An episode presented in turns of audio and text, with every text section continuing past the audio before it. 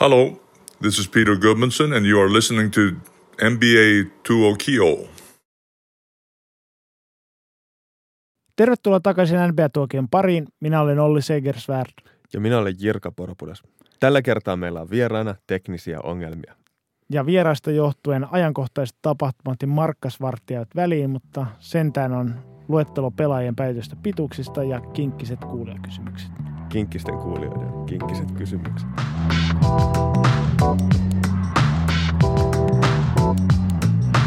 NBA-tuokion huipputyylikkäät ja sataprosenttisesti kierrätysmateriaalista valmistetut The Association-paidat ovat kohta täällä. Varmista omasi ja tee ennakkotilaus osoitteessa nbatuokio at gmail.com.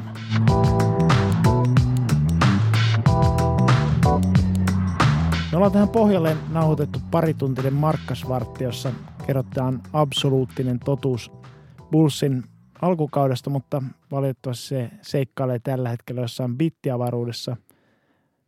Mutta sentään meiltä löytyy tämä pitkä lista pelaajien nimiä ja pituuksia, niin jos me ruvettaisiin niitä käymään läpi. Joo. Kesällä NBA ilmoitti joukkueille, että heidän täytyy varmistaa pelaajiensa pituudet ja iät harjoitusleirin ensimmäisellä viikolla ja sen jälkeen ilmoittaa ne liigalle sieltä, että saadaan ajantasaista ja tarkkaa tietoa pelaajien iistä ja pituuksista. Ja käytännössä tämä tarkoitti sitä, että siis joukkueen lääkärin piti mitata kaikki pelaajat ja sen lisäksi pelaajien iät varmistettiin sillä tavalla, että tuonne tota, NBN toimistolle piti toimittaa kopiot pelaajien ajokorteista tai passeista. Ja sitten jos joukkueiden rostereihin tuli, tulee kauden aikana lisää pelaajia, niin heidät täytyy sitten välittömästi mitata ja heiltä täytyy kysyä paperit siinä vaiheessa, kun se liittyvät, liittyvät joukkueen vahvuuteen. Paperit kysytään ovella niin kuin paremmissakin paikoissa. Joo, ja tota, oleellista on myös se, että liiga ei vaatinut pelaajien painojen punnitsemista. Osittain sen takia, että pelaajien painot vaihtelee kauden aikana – ja toisaalta sitten tota, en mä tiedä mitä vittua mä sekoilen. Ne vast, vastustaa fat shameausta. Niin. Uh, joo, otetaan koko paska uusiksi.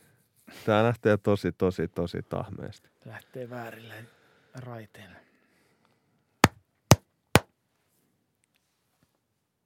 Me ollaan tähän pohjalle nyt nauhoitettu tämmöinen parituntinen markkasvartti, jossa kerrotaan absoluuttinen totuus Bullsin alkukaudesta, mutta valitettavasti seikkailee parhaimmillaan jossain pittiavaruudessa.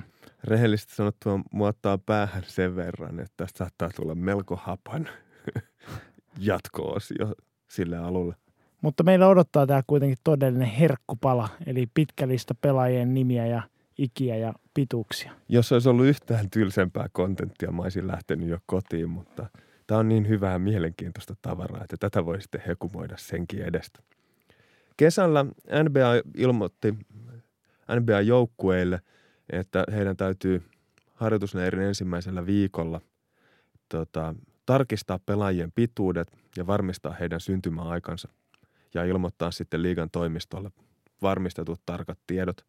Käytännössä siis joukkueiden lääkäreitä vaadittiin mittaamaan pelaajien todelliset pituudet paljaan jaloin. Ja sen lisäksi pelaajien piti esittää joukkueilleen, jotka sitten toimittaa kopiot näistä liigan toimistolle, niin ajokortti tai passi, josta ilmenee heidän oikeaksi vahvistettu syntymäaikansa. Ja käytäntö on se, että tämä piti suorittaa harjoitusleiri ensimmäisellä viikolla ja sitten jos joukkueiden vahvuuksiin liittyy kauden aikana uusia pelaajia, niin heidät täytyy sitten tota, ensi tilassa viikon sisällä sopimuksen kirjoittamisesta niin mitata ja heiltä pitää myös sitten tota, katsoa hampaat, eli passista syntymäaika viikon sisällä sopimuksen kirjoittamisesta ja toimittaa se liigalle. Painoihin, joka on tämä kolmas tämmöinen pelaajakorteissa vakio tai keräilykorteissa vakiona esiintyvä mittaus, niin ei otettu mitään kantaa. Perusteluna tälle ilmeisesti oli se, että pelaajien paino vaihtelee – kauden mittaan melko paljonkin. Terassikaudella tulee pelastusrengasta tai lihasta ja sitten vähitellen paino laskee kauden loppua kohti, niin semmoista jatkuvasti muuttuvaa painomittausta niin ei vaadittu suorittamaan. Ja tämä on sinänsä ihan perusteltua, että yleisesti ottaen niin ihmisen paino vaihtelee selkeästi enemmän kuin pelaajan pituus, mutta... Riippuu vähän aika jänteestä, millä tarkastellaan. Kyllä mä silti sanon, että vaikka niin kuin tota, ää, ka, olisi kasvu ihässä ja kasvaisi kasvupyrähdyksenkin verran, niin kyllä se paino kasvaa ainakin jossain suhteessa siinäkin vaiheessa. Siihen päälle sitten kaikki painovaihtelu vielä jälkikäteen. No se on kyllä totta, että jos suhteellista muutosta ajattelee, niin, niin mutta siis tämmöinen suosikki epäkohta niin suomalaisessa yhteiskunnassa niin on nämä neuvolassa suoritettavat vauvojen mittaukset, joissa siis vauvat punnitaan gramman tarkkuudella ja mitataan joskus jopa puolen sentin tarkkuudella. Ja nämä mittaustulokset antaa täysin virheellisen kuvan siitä mittauksen todellisesta tarkkuudesta. Eli esimerkiksi semmoinen hyvä kauhallinen sitä itseään vaipassa, niin saattaa helposti jonkun pienen vauvan painosta tiputtaa 50 prosenttia – No, en tiedä, se on ehkä vähän liioittelua.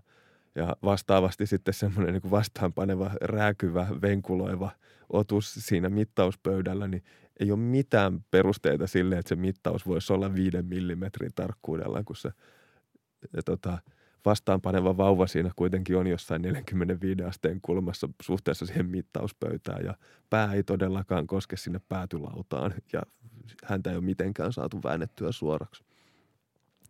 No ne, on, ne on ne tota, neuvolan terveydenhoitajat on sen verran rutinoituneita, että he pystyvät silmämääräisesti arvioimaan sen pituuden. No, no jotain tämmöistä siinä täytyy tapahtua, jos siinä tosiaan tähän viiden millin tarkkuuteen joskus niissä kirjauksissa mennään.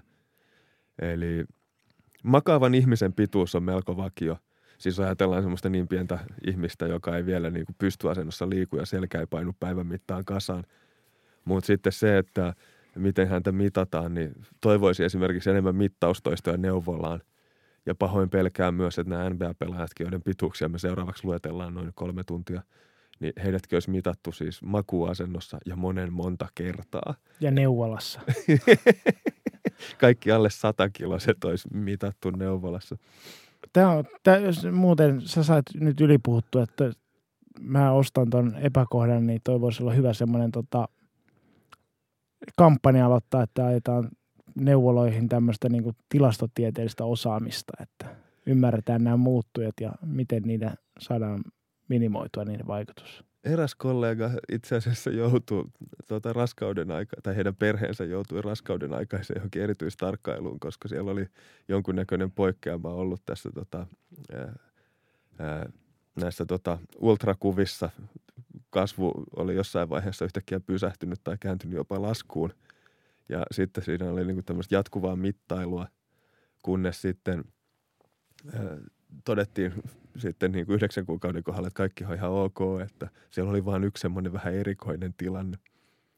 Ja kaveri oli siellä ilmeisesti purru hammasta ja ollut sitä mieltä, että kellään ei ole nyt käynyt mielessäkään, että se voi olla mittausvirhe se yksi, yksi tota, ää, mittaus, jonka takia täällä nyt pitää ravata harva se päivä mitattavana. Eihän se, jos painoakin gramman tarkkuudella ilmoitetaan, niin eihän se silloin voi olla väärä se tulos, se on niin tarkka. niin se on digitaalimittarilla vielä. Se, Joo. Se on vähän kuin Excelissä lasketut luvut, niin kyllä ne pitää pitää paikkansa. Joo, tämä on vähän ehkä poikkeuksellista NBA-keskustelua, mutta muistutuksena tosiaan, että me on vedetty tässä nyt kolme tuntia markkasvarttia tähän pohjille. Eli hirveästi ei tee NBAsta mieli edes jauhaa tällä hetkellä.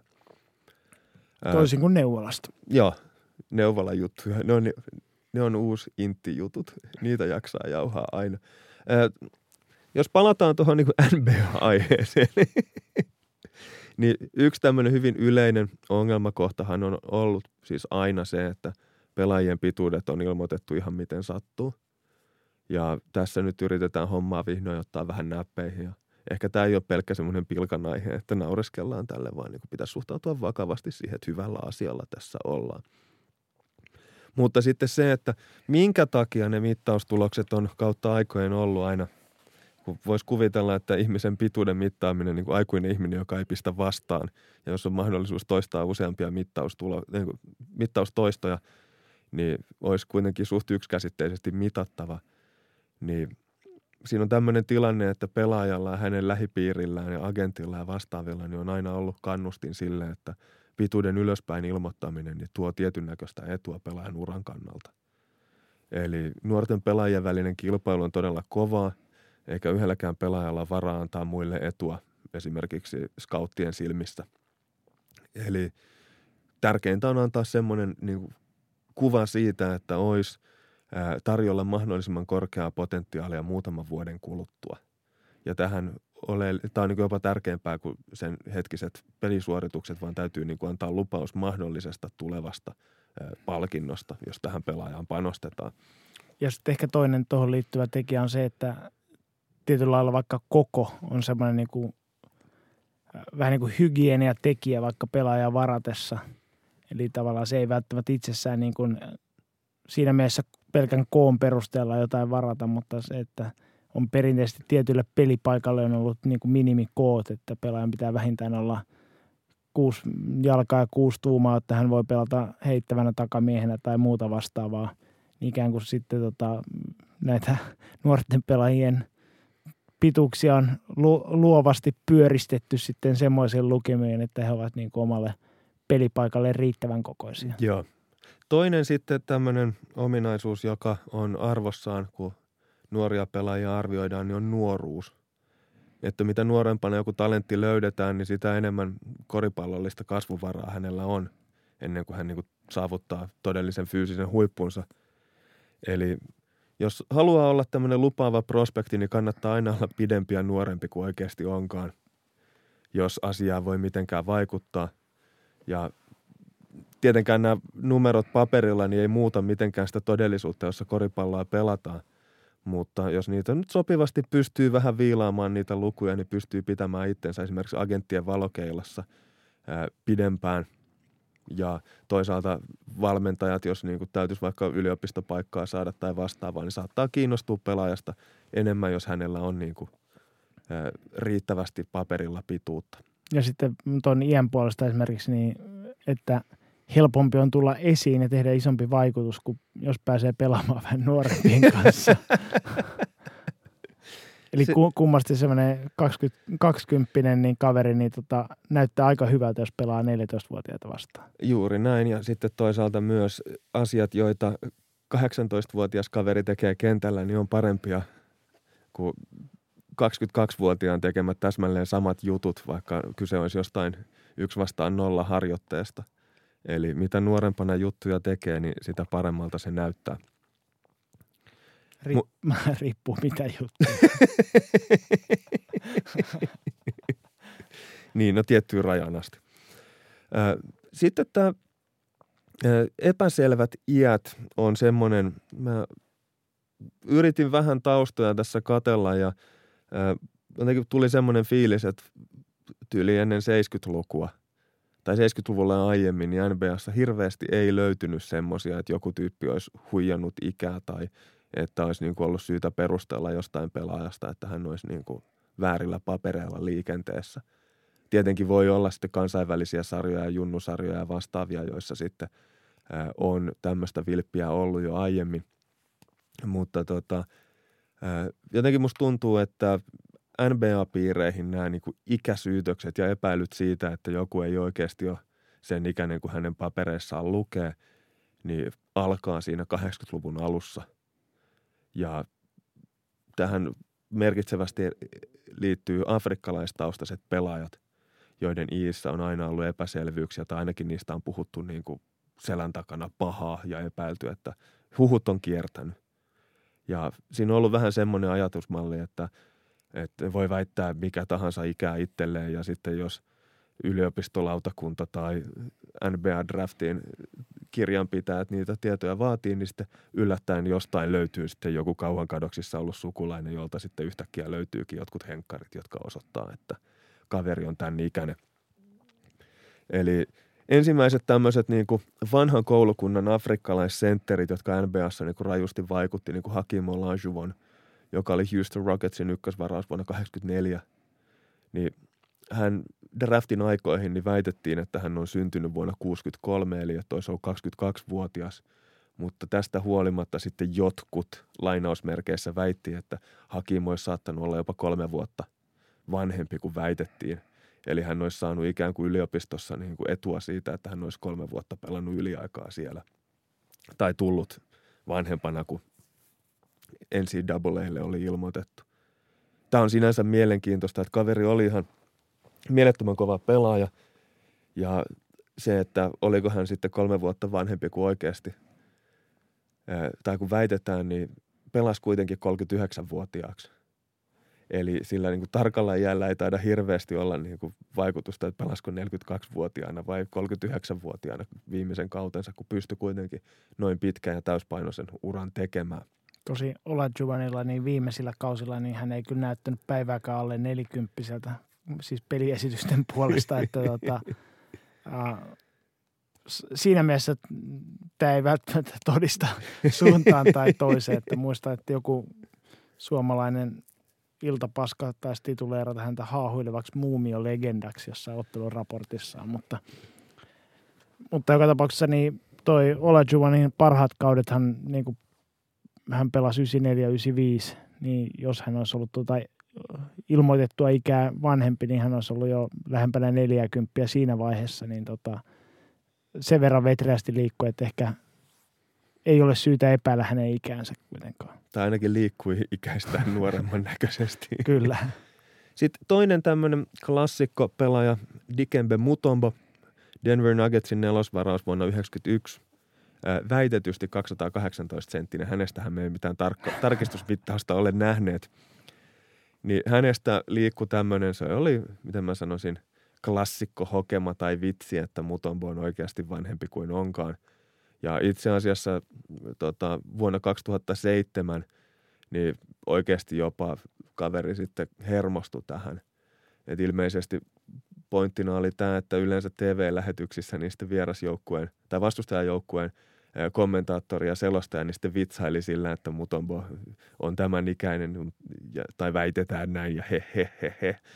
Ja Mutombolla palo hihat siis siihen, että hänen sukulaisensa joutui kuuntelemaan sitten jatkuvaa spekulaatiota siitä, että hän olisi niin kuin huijari ja kusettanut ikänsä, mikä hänen, hänestä tuntui siltä, että ei ole, ei ole mukava katsoa sukulaispojan pelaamista, jos väitetäänkin, että kyseessä on jo aikamies – ja tota, kyllähän toi ihan totta on. Ja tässäkin tapauksessa voi ehkä pulinat, pulinat, pistä, pulinat pois. Mutombo pelasi siis virallisesti 42-vuotiaaksi asti. Että jos siihen lämäsee sen kolme neljä vuotta li, niin väitettyä ikää lisää, niin semmoinen 46-vuotias NBA-sentteri, niin on kyllä melkoinen harvinaisuus, jos näin oikeasti on käynyt. Siinä olisi todellinen yksi sarvinen. Mutta Mutombolahan taas puolestaan sitten, hän ikääntyi niin kuin tyylikkäästi koriskentällä, että tota, ihan niin kuin oli sen paikka, pelipaikkansa arvoinen viime sille vuosille asti, että tota, hänenkään kohdallaan niin kuin ei ole syytä lähteä sitten epäilemään, epäilemään että tota, tässä olisi jotain fuulaa. Joo. No sitten kun tota, 90-luvun lopulla vuosituhannen vaihteessa niin ensimmäiset kiinalaiset pelaajat tuli NBAhan. Niin tässä oli toinen tämmöinen sauma, jossa niin alkoi tämä keskustelu siitä, että minkä ikäisiä nämä pojat nyt oikeasti onkaan.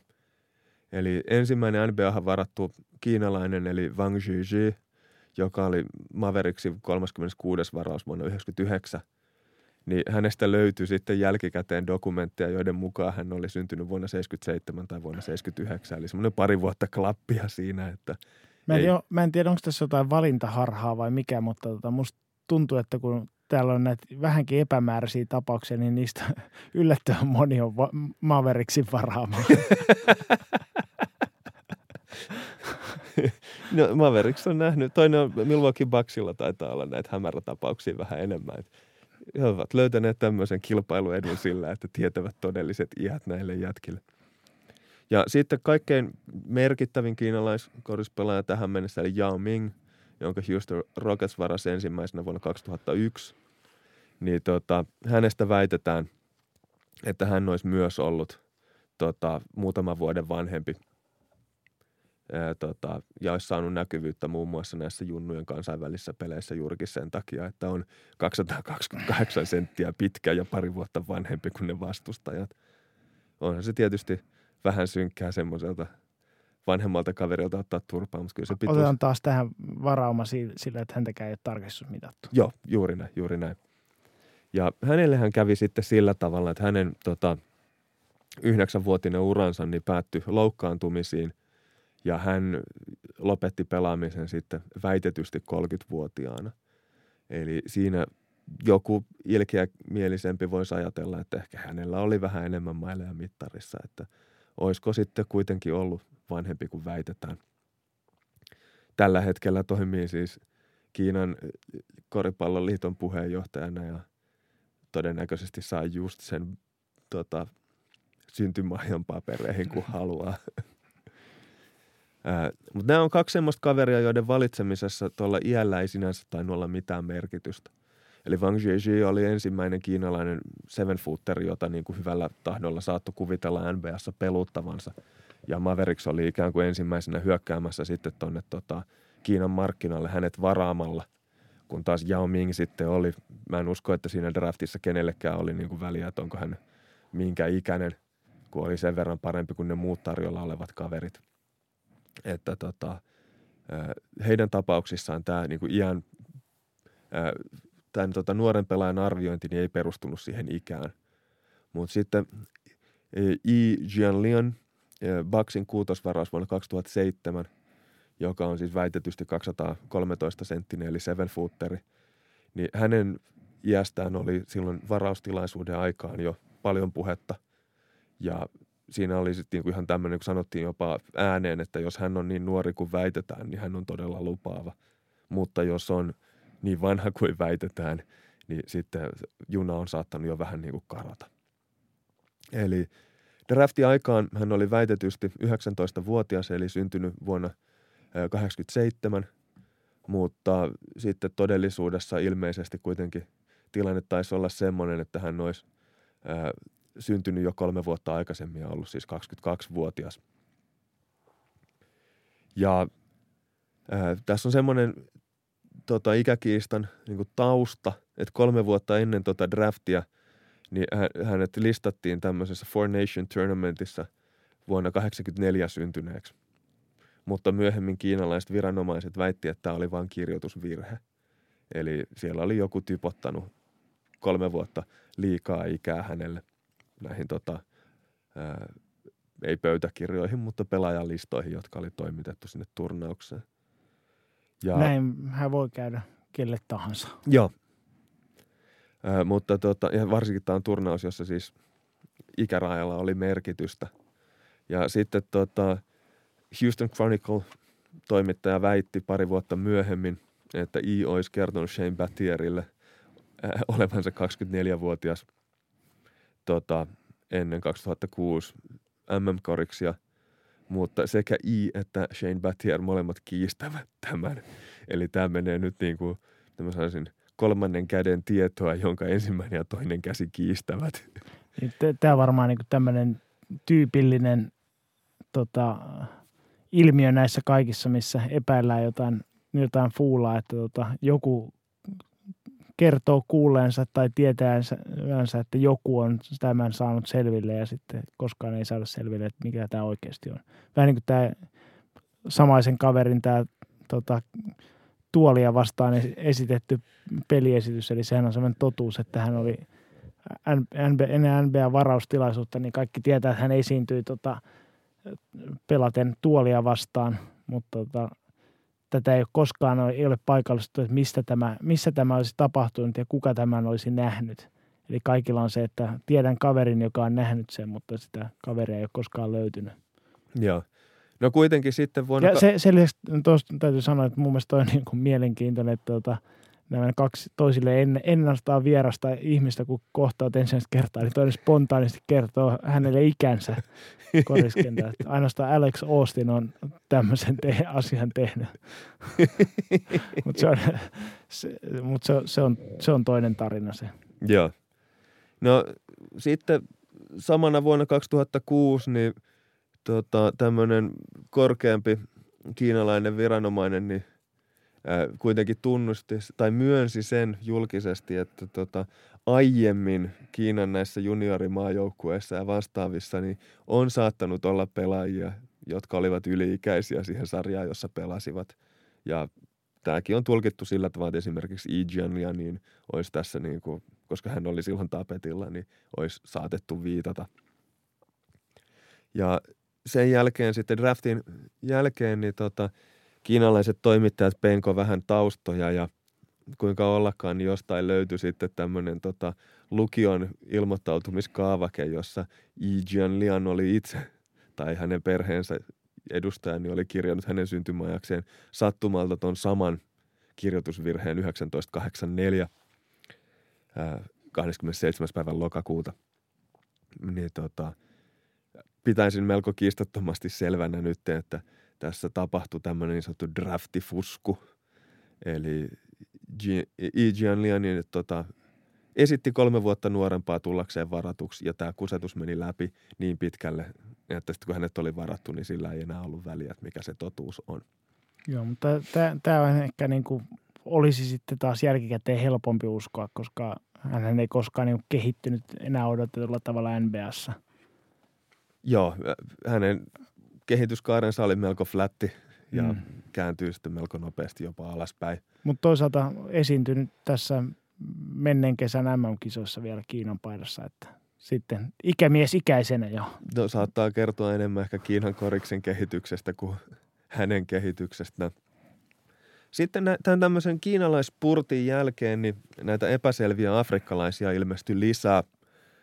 Serge Ibaka varattiin vuonna 2008 ja hän on väitetysti syntynyt vuonna 87, mutta sitten on huhuja, joiden mukaan hän olisi kolme tai neljä vuotta vanhempi. Ja joku voisi väittää, että Ibakan pelisuoritukset on laskenut sillä tavalla, että hän saattaisi oikeasti olla reilu kolmekymppinen, että olisi ikään kuin uransa ehtoon puolella aikaisemmin kuin ää, sopii odottaa. Sitten on tämmöinen harvinaisempi kaveri Christian Ejenga, jonka oli unohtanut ihan kokonaan Cavsin ykköskierroksen vikavaraus vuonna 2009, joka oli väitetysti parikymppinen, mutta toisten mukaan kolme vuotta vanhempi. Ja ei ikinä jättänyt minkäännäköistä jälkeä NBAhan, niin voi kuvitella, että kyseessä oli tämmöinen yli-ikäinen junnu-prospekti, josta sitten nopeasti kävi ilmi, että ei tämä kaveri ole mihinkään tästä kehittymässä. Sitten Sacramento Kings varasi seiskavarauksella vuonna 2011 Bismack Biombon, joka tota, tuli NBAhan 18-vuotiaana, tai ainakin omien sanojensa agenttinsa mukaan, mutta on olemassa scoutteja, jotka väittävät, että hän oli jopa 26-vuotias, mikä on jo aika raju väite, että tai tämä niin kuin yleinen haarukka on 23-26 vuoteen, mutta se, että kahdeksan vuotta lyödään lisää jollekin kaverille mittariin, niin se on jo, en mä sanoisin, se pitäisi kuulua jo jutuista. että jos semmoisen tyyppi 26-vuotiaan kanssa juttelee ja se väittää olevansa 18-vuotias, niin ihan pelkästään keskustelemallakin. Ne, näissä saattaa muuten olla taustalla, kun nämä on tosiaan niin kuin erilaiset kulttuuritaustasta tulleita, että ää, kun on vähän niin kuin ehkä saattaa olla karummista oloista lähtöisin, niin voi olla myös, että nämä kaverit joutuu vähän niin kuin aikuistumaan aikaisemmin, niin he saattavat myös vaikuttaa sitten niin kuin ikäistään vanhemmilta, kun tulee sitten tuonne vaikka Jenkki-yliopistoon sitten paikallisten teinien sekaan, niin – niin, toi, Saattaa sekin joo. olla taustalla, että minkä takia heitä sitten pidetään vanhempina. Joo, ja sitten voi olla myös se, että ovat käyneet koulua niin kuin, tota, elämänkoulua. Ei, ei mutta siis ovat käyneet koulua tosissaan ja sillä tavalla, että niin kuin jotain jäänyt korvien väliinkin siitä. Kyllä. Että vaikuttavat vähän sitten niin kuin vanhemmilta sitäkin kautta, että eivät ole vain surfanneet siihen saakka koulussa se pitäneet sitä itsestäänselvyytenä ja antaneet vaan homma niin kuin vyöryä ylitseen tai ohitseen. Sitten on Tangi Ngombo Maveriksin 57. varaus vuonna 2011. Mun täytyy sanoa, että mä olin tässä vaiheessa sen verran ehkä mestaruushuumous. Mä en muistanut koko jätkää niin olemassaoloa ollenkaan ennen kuin mä tätä listaa rupesin laatimaan. Ja toisaalta hänet myös kaupattiin Portland Trailblazersiin välittömästi ja sitten sieltä Minnesotaan. Ja hän on siitä mielenkiintoinen kongo, kongolainen. Ja sieltä lähetettiin ei Loimaalle, vaan Katariin. Joo, hän on tota, Katarissa tehnyt sitten uraa ja, ja tota, vaikka on Kongossa syntynyt, niin siis pelaa Katarin maajoukkuessa ilmeisesti nykyään. Ja alun perin hän oli siis tota, FIBAn Afrikan seurajoukkueiden mesta, tämmöisessä tota Champions Cupissa, niin hänet listattiin 84 vuotta. Vuonna, listattiin vuonna 84 syntyneeksi, mutta sitten kun hän muutti Katariin, niin syntymäajaksi vaihdettiin 89 ja otettiin, niin raapastiin viisi vuotta kylmästi veke siitä. Mä ajattelin, että tuolla mikä senioreiden MM-kisossa oli listattu 84-vuotiaaksi. ja sitten kun hän tuolta tätä Katarista ilmoittautui tuohon NBA-draftiin vuonna 2011, niin ää, käytti ihan su- sumeilematta tätä viisi vuotta nuorempaa ikää ja tota, vaihtoi myös nimeään, että ei ollut Tangui, vaan oli Targui Ngombo. Ja tota, häntä syytettiin jo välittömästi sitten, että nyt on nimi vaihtunut ja syntymävuosi on vaihtunut. Mutta jostain syystä, koska NBAn tota, draftissa niin ei saa varata ulkomaalaisia pelaajia, jotka on yli 22-vuotiaita. Että he ei ole varauskelpoisia, vaan he muuttuvat siinä vaiheessa niin kuin free agenteiksi NBAn silmissä. Niin tota, sen takia Ngombo joutui sitten väittämään olevansa viisi vuotta nuorempi, jotta tulisi varatuksi NBAhan.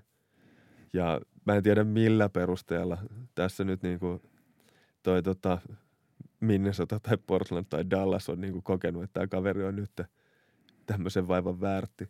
He ovat haistaneet jo hyvissä, että Katar on se markkina, johon kannattaa tehdä. Mutta toi, toihan ta- tarkalleen taitaa olla niin, että tota, nämä, nämä tota, niin sanot kansainväliset pelaajat, niin alle 22-vuotiaana voivat ilmoittautua, siis 19 vuotta Joo. täytettyään tai sinä vuonna, kun täyttävät 19 ja siitä alle 22-vuotiaasti, niin he voivat ilmoittautua varaustilaisuuteen varauskelpoisiksi. Joo. Ja sitten sinä vuonna, kun täyttävät 22, niin ovat automaattisesti varattavissa. Ja sitten, ja sitten juna on mennyt. Ja sitten sen jälkeen eivät ole enää varattavissa. Joo, juuri näin. Ja no sitten Gombon jälkeen alkoi tämmöinen uusi kiinalainen aalto viime vuosina – Grizzlies varas vuonna 2016 Wang Jelinin 57. varauksella. Ja hän on väitetysti syntynyt vuonna 1994, mutta toisten väitteiden mukaan on kolme vuotta vanhempi, eli 91. Ja hän, oli, hän on siis tota, hänet oli listattu 23-vuotiaana joukkueeseen. Ja tota, useiden lähteiden mukaan hän on vähintään 26-vuotias. Nämä on mielenkiintoisia, tota, että tota, mistä näitä lähteitä sitten aina löytyy, että kuka niitä haluaa edes ilmoitella näitä oikeita ikiä, jos joku on nyt jollain iällä menossa jossakin, niin onko se sitten joku kilpakumppani, joka on häneltä ottanut nekkuun, kaveri on yli-ikäisenä junnuja vetänyt käkättimeen vai mistä on kyse? Mä luulen, että ainakin tuossa niin varautilaisuuden alla, jos näitä huhuja tulee, niin ne saattaa hyvinkin tulla esimerkiksi toisten niin varattavana olevien pelaajien agenttien toimesta. Eli siinähän on niin kuin ideana tietysti se, että jos synnytään epäilyksiä toista pelaajista, että heidän houkuttelevuutensa vähennisi, niin sitten tietysti kun nolla summa pelistä on kyse, Joo. niin sitten oman tämän asiakkaan osalta niin sitten ma- avautuu mahdollisuus tulla aikaisemmin varatuksi.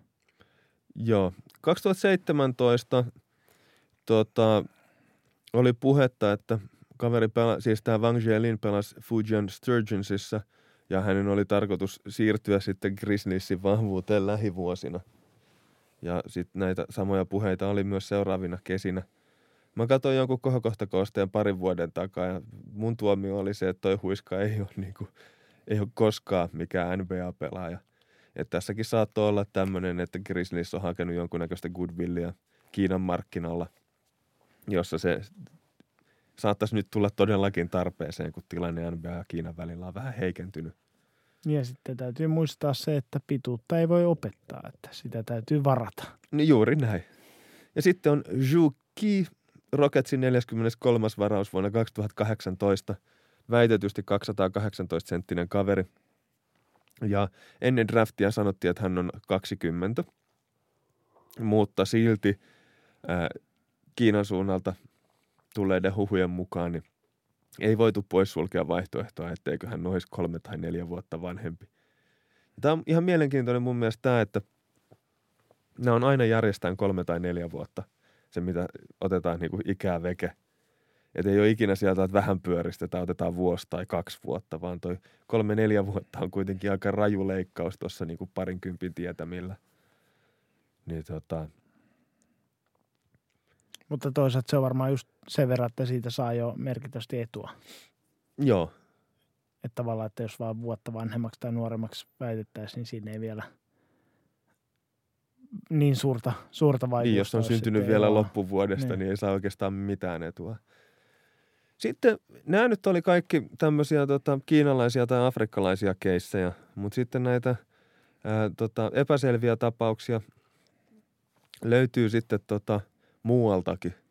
Eli esimerkiksi Shabazz Muhammad, joka oli Timberwolvesin 14 varaus vuonna 2013, ja siis ihan jenkki. Niin tota, hän oli draftin aikaan 20, mutta teeskenteli 19-vuotiaasta. Ja sitten kun tämä paljastui, niin tota, Muhammadin toi, tota, osakkeet romahtivat draftissa ja hänet varattiin vasta 14. Et hänestä puhuttiin niin kuin top kolme varauksena, jos on 19. Sitten kun kävi ilmi, että ei ole, kun on 20, niin heti 10 numeroa alemmas.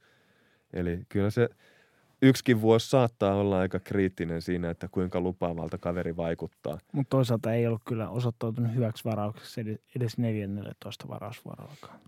Joo.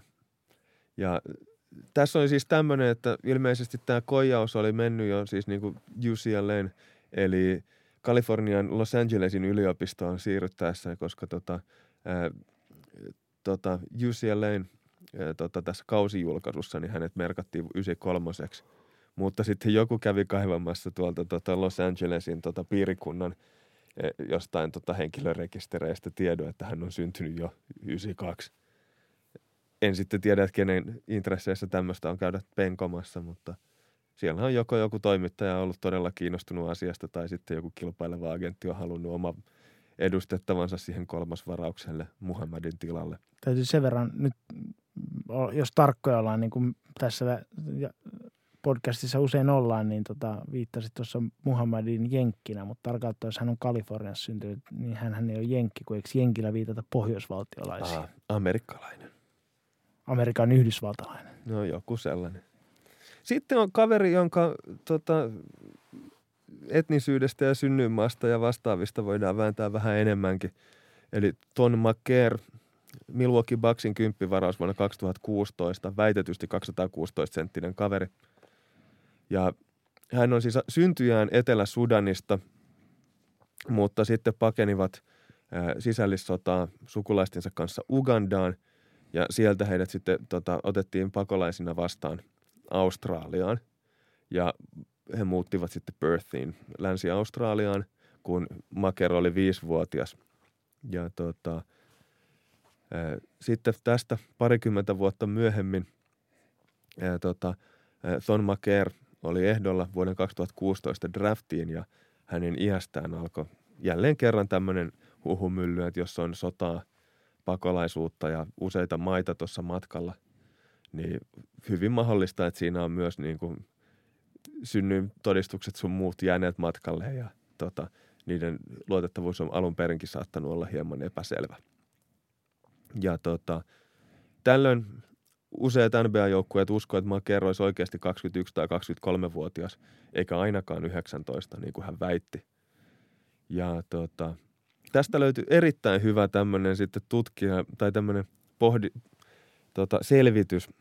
Joku kaveri oli sitten käynyt Aranmoorin katolisen collegein, eli tämän high schoolin, jossa Ton Maker oli, niin tota, vuosikertomuksia läpi ja todennut, että hän oli 2010 ää, osa tätä graduating classia, eli abiturientti tai valmistui sieltä lukiosta – mutta samoihin aikoihin hän sitten törmäsi tämmöiseen Edmund Smith-nimiseen vähän epäilyttävään tota, manageriin ja scouttiin, joka pääasiallisesti teki työtä näiden sudanilaisten pakolaisten kanssa tuolla tota, Australiassa. Ja hänellä oli vähän ehkä kyseenalainen maine omista bisneksistä ja siitä, miten hän pompottelee näitä pelaajia mielivaltaisesti.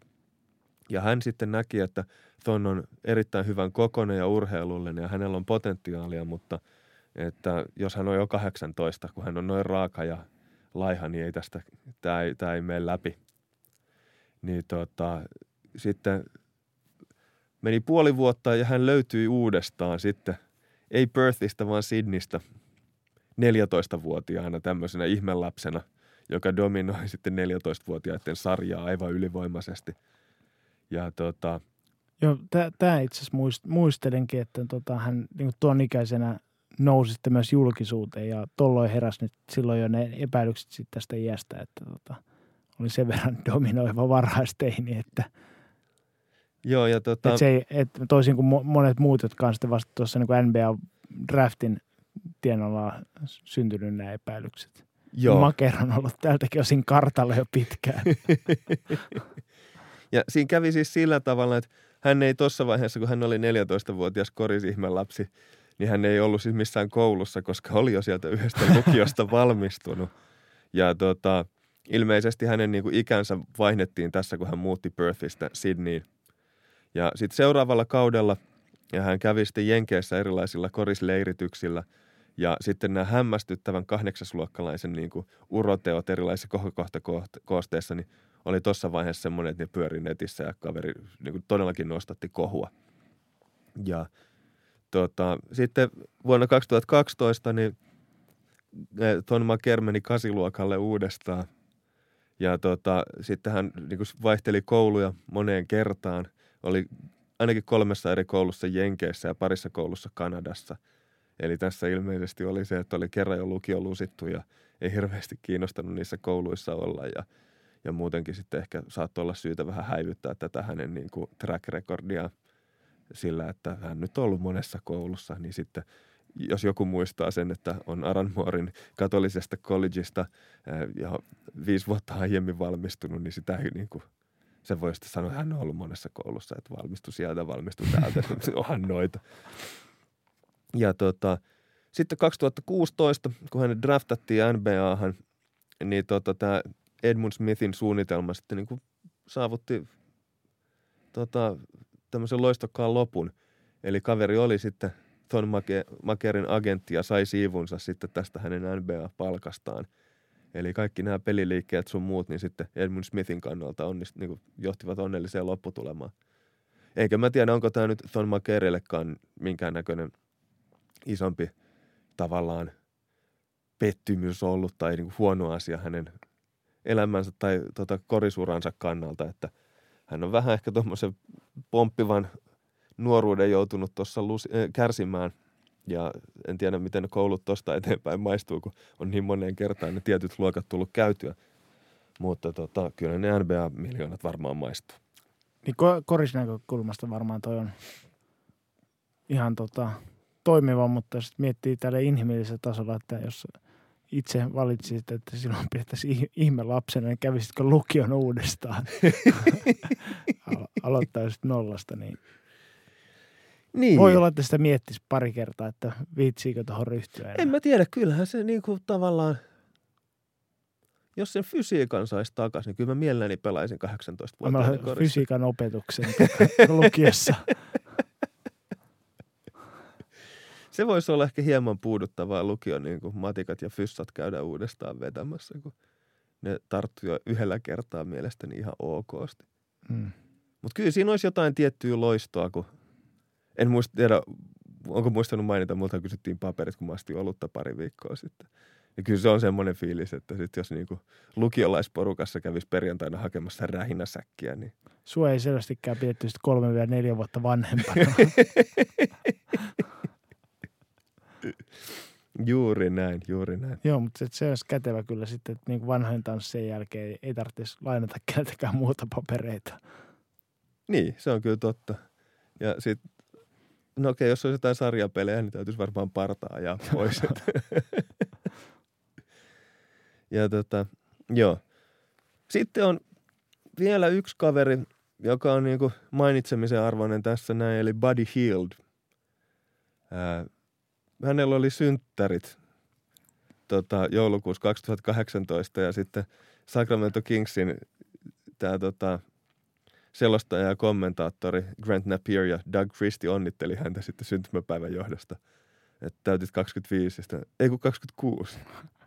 Ja tässä, tässä kävi sitten ilmi, että, tota, että Buddy Hill on kaikissa papereissa vuoden nuorempi kuin todellisuudessa. Ja tota, sanoi, että hänen äitinsä oli nähnyt Wikipedia-sivulla, että pojalla on väärä ikä ja kysynyt, että mikä juttu tämä on. Ja sanoi, että hän ei tiedä, että se on joku, joku moga jossain. Ja tota, ää, hän on siis syntyjään Bahamalta, Freeportista. Ja tota, kun hän on muuttanut Jenkkeihin, niin hänellä on kyllä henkkarit ollut messissä ja niissä ilmeisesti on ollut oikeat päivämäärät ainakin Buddy Hieldin mukaan. Ja hän siis oli passi silloin, kun hän tuli ja tota, ää, hän passissa lukee 92 ja ajokortissa lukee 92. Mutta jostain syystä Wikipediassa ja useissa muissa lähteissä niin syntymävuodeksi on merkitty 93. Ää, Buddy Hield oli kuitenkin yliopistossa niin kova koritykki, että hänen niin NBA-varaaminen ei varmaankaan ollut siitä kiinni. Toisaalta sitten jos joku pahatahtoinen agentti olisi sitten ollut sieltä, että saattaa olla kolme tai neljä vuottakin ekstraa, niin olisi saattanut Kingskin miettiä kaksi kertaa ennen kuin hänet varasi. Joo, mutta tämä on mielenkiintoista, että niin kuin ainakin Hildin mukaan niin Oklahoma yliopisto, jota hän edusti, niin siellä oli hänestä ihan oikeat tiedot vaikkapa Joo. syntymäajan puolesta, että sitten NBAhan siirtyessä, niin ne on jossain vaiheessa jotain tapahtunut. Hän on vanhentunut vuodella niin kuin me kaikki teemme yhden vuoden aikana. Ei kun hiilillähän nimenomaan ei käynyt näin. Ah, niin hän missasi yhden tämmöisen. Niin. Juuri näin, juuri näin. Mutta Hild sanoi, että seurajohto Pejastojakovic ja Divac tietää hänen ikänsä ja se on ainoa, mikä merkkaa. Ja en mä tiedä, merkkaako sekään sitten, jos pelisuoritukset on hyviä. Että oikeastaan nämä ikäkysymykset tulee kyseeseen siinä vaiheessa, jos ura yhtäkkiä loppuukin neljä vuotta aikaisemmin tai kehitystä ei synnykään sen takia, että kaveri onkin salaa ajanut parran joka aamu ja onkin nelikymppinen. Mutta joo. semmoinen, mulla heräsi kysymys, kun mä tätä listaa rustailin, niin tota, että onkohan tässä ikäkysymyksessä semmoisia tiettyjä rasistisia piirteitä, koska ainakin Jenkki media ja sitten tota, ää, nettikirjoittelijat niin on tosi kovia kyttäämään afrikkalaisten ja kiinalaisten pelaajien ikiä. Ää, mutta sitten esimerkiksi valkoihoiset eurooppalaiset, niin heihin ei kiinnitä juurikaan huomiota, vaikka heillä joissain tapauksissa on jopa ihan täysin väärät nimet, joilla he tota, sitten draftiin ilmoittautuvat tai muuten pelaavat kansainvälisiä sarjoja tai, tai niin kuin näitä tota, FIBAn alaisia sarjoja tai sitten niin seurajoukkueessa tai vastaavaa. No varmaan tuossa on myös rasistisia piirteitä, mutta ei, ei ehkä pelkästään niin kuin, tavallaan noihin kyseisiin henkilöihin tai pelaajiin liittyen, vaan enemmän siihen niin kuin, tavallaan yhteiskuntaan – että se, että lähtökohtaisesti on semmoisia, joissa ei ole ehkä luotettavana pidettävää väestökirjanpitoa ja sitten projisoidaan näitä tiettyjä ennakkoluuloja sitten, että siellä kaikki muukin on korruption äh, turmelemaan, niin sitten miksei ole sitten nämä syntymätodistuksetkin, niin tämän tyyppistä varmaan Joo, taustaa. Mutta toisaalta esimerkiksi Jenkeissähän koko toi niin kuin väestörekisteri on ihan täysin lapsen kengissä tai siis jonkun ikäisen ihmisen kengissä, ei tiedä, että – minkä ikäisestä tyypistä on kyse, niin se on jännä, että esimerkiksi noihin jenkkijuttuihin. Niin... Ja siellä ehkä on se, että ilmeisesti nämä, onko sitten tota, jostain kansanterveys- tai sairaaloiden rekisteristä löytyy sen niin kuin syntymätodistukset, joita ehkä niin kuin pidetään uskottavina, että niitä ei niin pääse sitten sormeilemaan.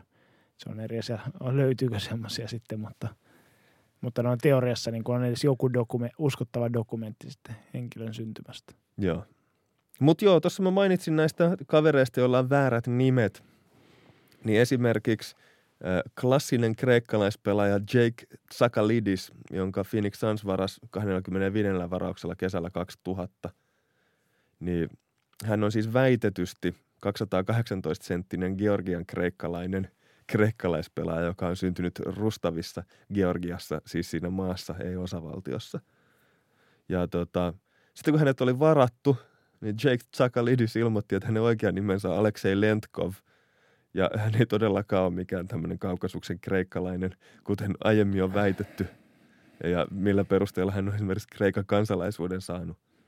Ja itse asiassa tämmöinen kreikkalainen tota, toimittaja tutki asiaa enemmän ja kävi ilmi, että Lentkov on syntyjä Novosibirskistä ja on vaihtanut nimensä Lentkovista Tsakalidikseksi joskus 90-luvulla silloin, kun on muuttanut tänne tota, Rustaviin, Georgiaan. Eli tässä on tehty ihan vanha-aikainen sellainen, että teeskennellään jotain sukulaiskansaa ja sitten päästään jossain tämmöisessä tota, Kreikkan maahantulo tota, tarkastuksissa niin ollaankin sukulainen, ja, tota, eli Georgian kreikkalainen, ja sitten saadaan kansalaisuus sitä kautta. Ja prosessit rullaa toisin kuin jos oltaisikin ihan vain random lentkovi jostain tota Novosibirskistä, joka ei sitten ehkä kreikkalaisiin joukkueisiin ihan samalla tavalla istuiskaan. Ei ole veljeskansaa samalla lailla. Joo. Toinen hyvä esimerkki kaverista, joka, jonka tämä tota, historia ei ole ihan täysin aukoton ja jatkuva, niin on... Mutta se, se, se täytyy, täytyy vielä Sakaliidiksen tai, tai Lentkovin tota, puolesta sanoa, että jos niin kuin mainittiin, että ikä ja pituus vaikuttaa niin kuin arviointiin pelaajana, niin etninen tausta ja nimi ei ehkä ole samalla lailla niin kuin scouteilla – Toisaalta kyllä mä luulen, että Kreikassa on aika paljon vahvemmat korisperinteet. Että jos sä oot kreikkalainen seven footer, niin sä oot uskottavampi kuin georgialainen seven footeri. Niin kuin NBA-scouttien silmissä joskus vuonna 2000. Mm. Sasa Patsulia on eri mieltä. Mutta hän on myös myöhempää vuosikertaa. Ei ole vielä päässyt jättämään jälkeä. Ja kuka tietää, mistä hän oikeasti on kotoisin. Mutta toinen tämmöinen kaveri – Ersan Iljasova, eli Baksin 36. varaus kesällä 2005, niin hänellä on, miten mä sanoisin, hyvin mielenkiintoinen tämä hänen historiansa. Eli jo, jo tota, vuoden 2003 Turkin, tota, mitkä nämä on junnukisoista ää, lähtien, niin on ollut epäselvää, että mikäs mies tämä nyt oikein on. Ää, koska väitetään – että tota, tämmöinen tota, 84 vuonna syntynyt Arsen Iljasov niminen tota, Uzbekki olisi tota, tullut Turkkiin 18-vuotiaana ja sitten tota, kadonnut. Eli Uzbekki, 18-vuotias Arsen Iljasov tuli Turkkiin ja katosi. Ja sitten tota, kuukautta myöhemmin Semsettin Bulut-niminen turkkilainen olisi marssinut jostain vuorilta jonnekin tota, maistraattiin ja ilmoittanut, että hei muuten, olen unohtanut rekisteröidä väestörekisteriin 15-vuotiaan poikani Ersan Iljasovan ja haluaisin tehdä sen nyt. Hän on Turkin kansalainen. ja siellä on virkamies ollut sit silmäänsä räpäyttämättä sieltä. Ersan Iljasova – 15V, selvä homma, tässä on passikouraan. Ei muuta kuin junnukisoihin vetämään. Eli tota, on olemassa tämmöinen teoria siitä, että tämä Arsen Iljasov, joka katosi 18-vuotiaana, niin olisi jälleen syntynyt kolme vuotta nuorempana Ersan Iljasovana tuolla tota, Turkissa, Turkin vuorilla. Mutta tota, tämä on tämmöinen salaliittoteoria, joka on todella vaikea uskoa tietysti, että miten tämmöistä voisi tapahtua. Ja tuntuu, että ainoa tota, tämmöinen tota, osapuoli, joka tätä ää, foliohattuteoriaa edelleen jaksaa viljellä, niin on Uzbekistanin koripalloliitto, jotka on sitä mieltä, että Iljasovan pitäisi pelata heidän eikä Turkin edustajana kansainvälisissä kisoissa. Onhan toi oikeasti aika, miten mä sanoisin – aikamoinen sattuma, että ton niminen kaveri, melkein sama nimi, katoaa ja sitten löytyy sillä tavalla, että vielä hyötyy siitä nuoremmasta iästään junnukisoissa muutaman vuoden ajan. Ja tota... Toisaalta tuossa edustusoikeudessa hän ei ole mitään, että kansalaisuuttahan voi vaihtaa. Ja jos hän ei ole edustanut kansainvälisessä pelissä Uzbekistania koskaan, niin tota, on sinänsä ihan oikeutettu edustamaan Turkkia. Joo. Mikäli on... hän näin on valinnut. Mutta miten sitten, jos onkin siis sillä tavalla, että tota, kaverilla oikeasti on vaan Uzbekistanin kansalaisuus edelleen, Mutta Koska- onhan hän nyt saanut Turkin kansalaisuuden silloin vi- Joo, väitösti 15-vuotiaana. Ersan Iljasova on saanut, mutta Arsen Iljasov ei ole.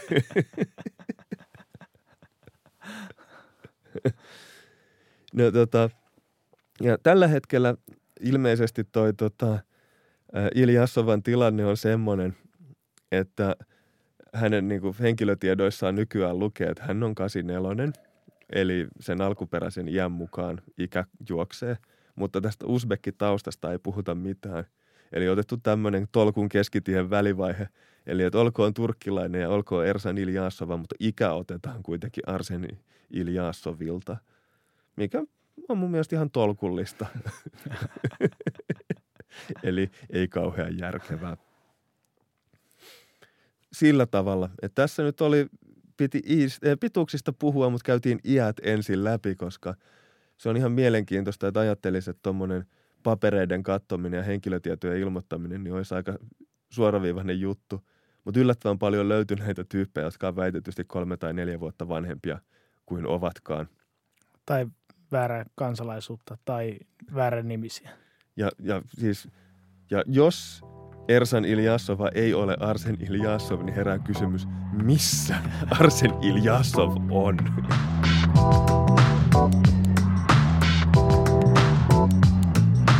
Arsen, jos kuulet tämän, tilaa NBA-tuokion teepaita osoitteesta nbatuokio.gmail.com.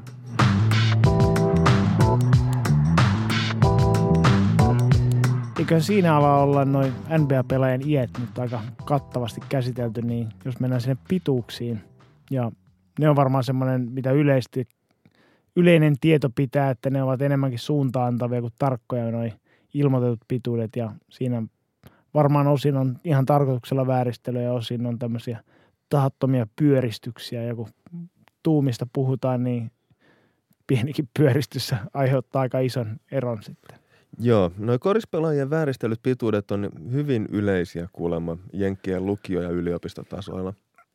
Ja sitten NBA-pelaajilla, eh, tai NBA-seuroilla on tämmöinen vähän ikävä tapa vaan käyttää niitä pituuksia, jotka joskus on ilmoitettu. Eli semmoiset niin tarkistusmittaamiset ennen tätä syksyä, niin niitä ei ole käytännössä suoritettu aiemmin.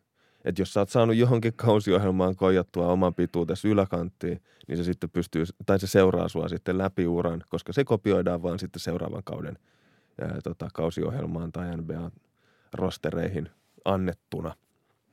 Ja yksi tärkeä tekijä siinä, miten näitä pituuksia voidaan vääristellä, niin on se, että, että tota, että mitataanko kengät jalassa vai ilman. Eli kuka tahansa järkevä ihminen niin mittaa ihmisen paljain jaloin, koska kenkiä on monen korkuisia. Ihminen mittaa toisen ihmisen. Ju- Juuri näin. Mutta sitten sillä, että laitetaankin kengät jalkaan, niin pystytään vaikuttaa hyvin paljon tuohon tota, mittauksen lopputulokseen. Eli Redditistä... Toi, toisaalta koripallossa tätä usein perustellaan sille, että koska koripalloa pelataan kengät jalassa, niin silloin se on relevantivin mitta kuin ilman kenkiä. Sitten on tämä, että minkä paksuiset kengät tai minkä paksuiset pohjat niistä kengissä on. Mutta taas koripalloa voi pelata monen paksuissa kenkissä. Joo. No tota, Reddit-käyttäjä Good News Everyone oli käyttänyt jonkin verran aikaa siihen, että oli kerännyt 1035 NBA-pelaajan pituudet Draft Combineista, jossa pelaajat mitataan sekä kengät jalassa että paljain jaloin. Ja yhdistänyt sitten nämä kaksi saraketta ja mitannut, että kuinka kor- paksuja nämä pelaajien kengän pohjat on. Ja tulokset on suhteellisen järkeen käypiä. Tyypillisesti kengän pohjan paksuus on noin kolme senttiä, eli yksi, pil- yksi ja yksi neljäsosa tuuma tai puolitoista tuumaa, niin se on se tyypillinen semmoinen kolme ja puoli, kolme senttiä se kengän pohjan tuoma lisäkorko. Mutta täältä löytyy muutamia mielenkiintoisia mittaustuloksia, joista ehdottomasti kaikkein mielenkiintoisin on tämä, että Bam Adebayo oli jostain syystä viisi tuumaa lyhyempi kengät jalassa kuin ilman. Eli 12,5 senttiä. Joo. Ja silti Miami Heat vaatii, että hän pelaa kengät jalassa, vaikka hän saisi niinku selkeästi enemmän ylettyvyyttä, jos ottaisi ne negatiiviset kengät pois jalastaan. Niin mua kyllä kiinnostaa nyt, että minkälaisia kenkiä hän käyttää. Että tota, minkä, minkälainen kuoppa siellä pohjassa, mihin sitä pituutta katoaa sitten. Joo. Tässäkin saattaisi olla taas tämmöisen mahdollisen mittausvirheen tai näppäilyvirheen mahdollisuus vähän niin kuin kiinalaisten pelaajien syntymäajoissa. Mutta eiköhän tässäkin ole se, tota, että todennäköisin selitys on varmaankin se paras, eli hänellä on kyllä erikoiset kengät, se on se Okkamin korkokengät. Mm. Joo, sitten jos katsotaan kenkien keskipaksuutta, niin se on 3,3 senttiä. Ja kahdeksalla pelaajalla on ollut NBA Draft Combineissa pari milliä vaille seitsemän senttiset pohjat, jotka alkaa olla jo melkoiset platform shoesit. Tai itse en ainakaan niin paksupohjaisilla kengillä välttämättä pysyisi edes pystyssä. Toisaalta eihän niillä tarvitse seistä kuin sen mittauksen ja sitten voi pelata niillä normaali tota, tämmöisillä täysin pohjattomilla kengillä, jos on tasapainon kanssa ongelmia. Ja sen lisäksi seitsemällä pelaajalla kengänpohjien paksuus on puoli tuumaa, eli 13 milliä, joka taas kuulostaa ihan häiriintyneen ohuelta pohjalta. Siellä ei ole paljon ilmatyyniä mahu väliin. Tai sitten ne on poksahdellut. ne on todennäköisesti samat kuin ne on ne painavammat kaverit. Mutta joka tapauksessa se, että tämä niinku kengänpohjien paksuus vaihtelee niinku reilusta sentistä melkein seitsemään senttiä, eli tuo semmoisen kuuden sentin heilumavaran, niin vaikea kuvitella, että kukaan järkevä ihminen olisi ikinä sanonut, että hei, että tämä korispelaajien mittaaminen, nämä kengät jalassa on hyvä idea. Tai no, toisaalta 177 senttinen Jamir Nelson sanoi ennen vuoden 2004 draftia – että hän on kuusi jalkaa pitkä kengät jalassa ja hän pelaa kengät jalassa. Hänelläkin on ollut sitten kuusi senttiä paksut pohjat. Joo, koska kaveri taisi olla siis, mun muistaakseni on 177 senttinen niin kuin, tota, todellisuudessa. Niin toi on vähän mielenkiintoista, koska siinä ei huomioida sitä, että, että ne muutkin kaverit käyttää kenkiä ja vertailukeltoisempaa dataa saada sillä, että mittaukset tehtäisiin ilman niitä eri paksuisia kenkiä. Sitten kun huomioidaan vielä tämä, että ainakin FIBAn kilpailusäännöt ää, rajoittaa pelaajien käyttämiä varusteita sillä tavalla, että kaikkien pelaajien varusteiden on oltava koripallopeliin soveltuvia.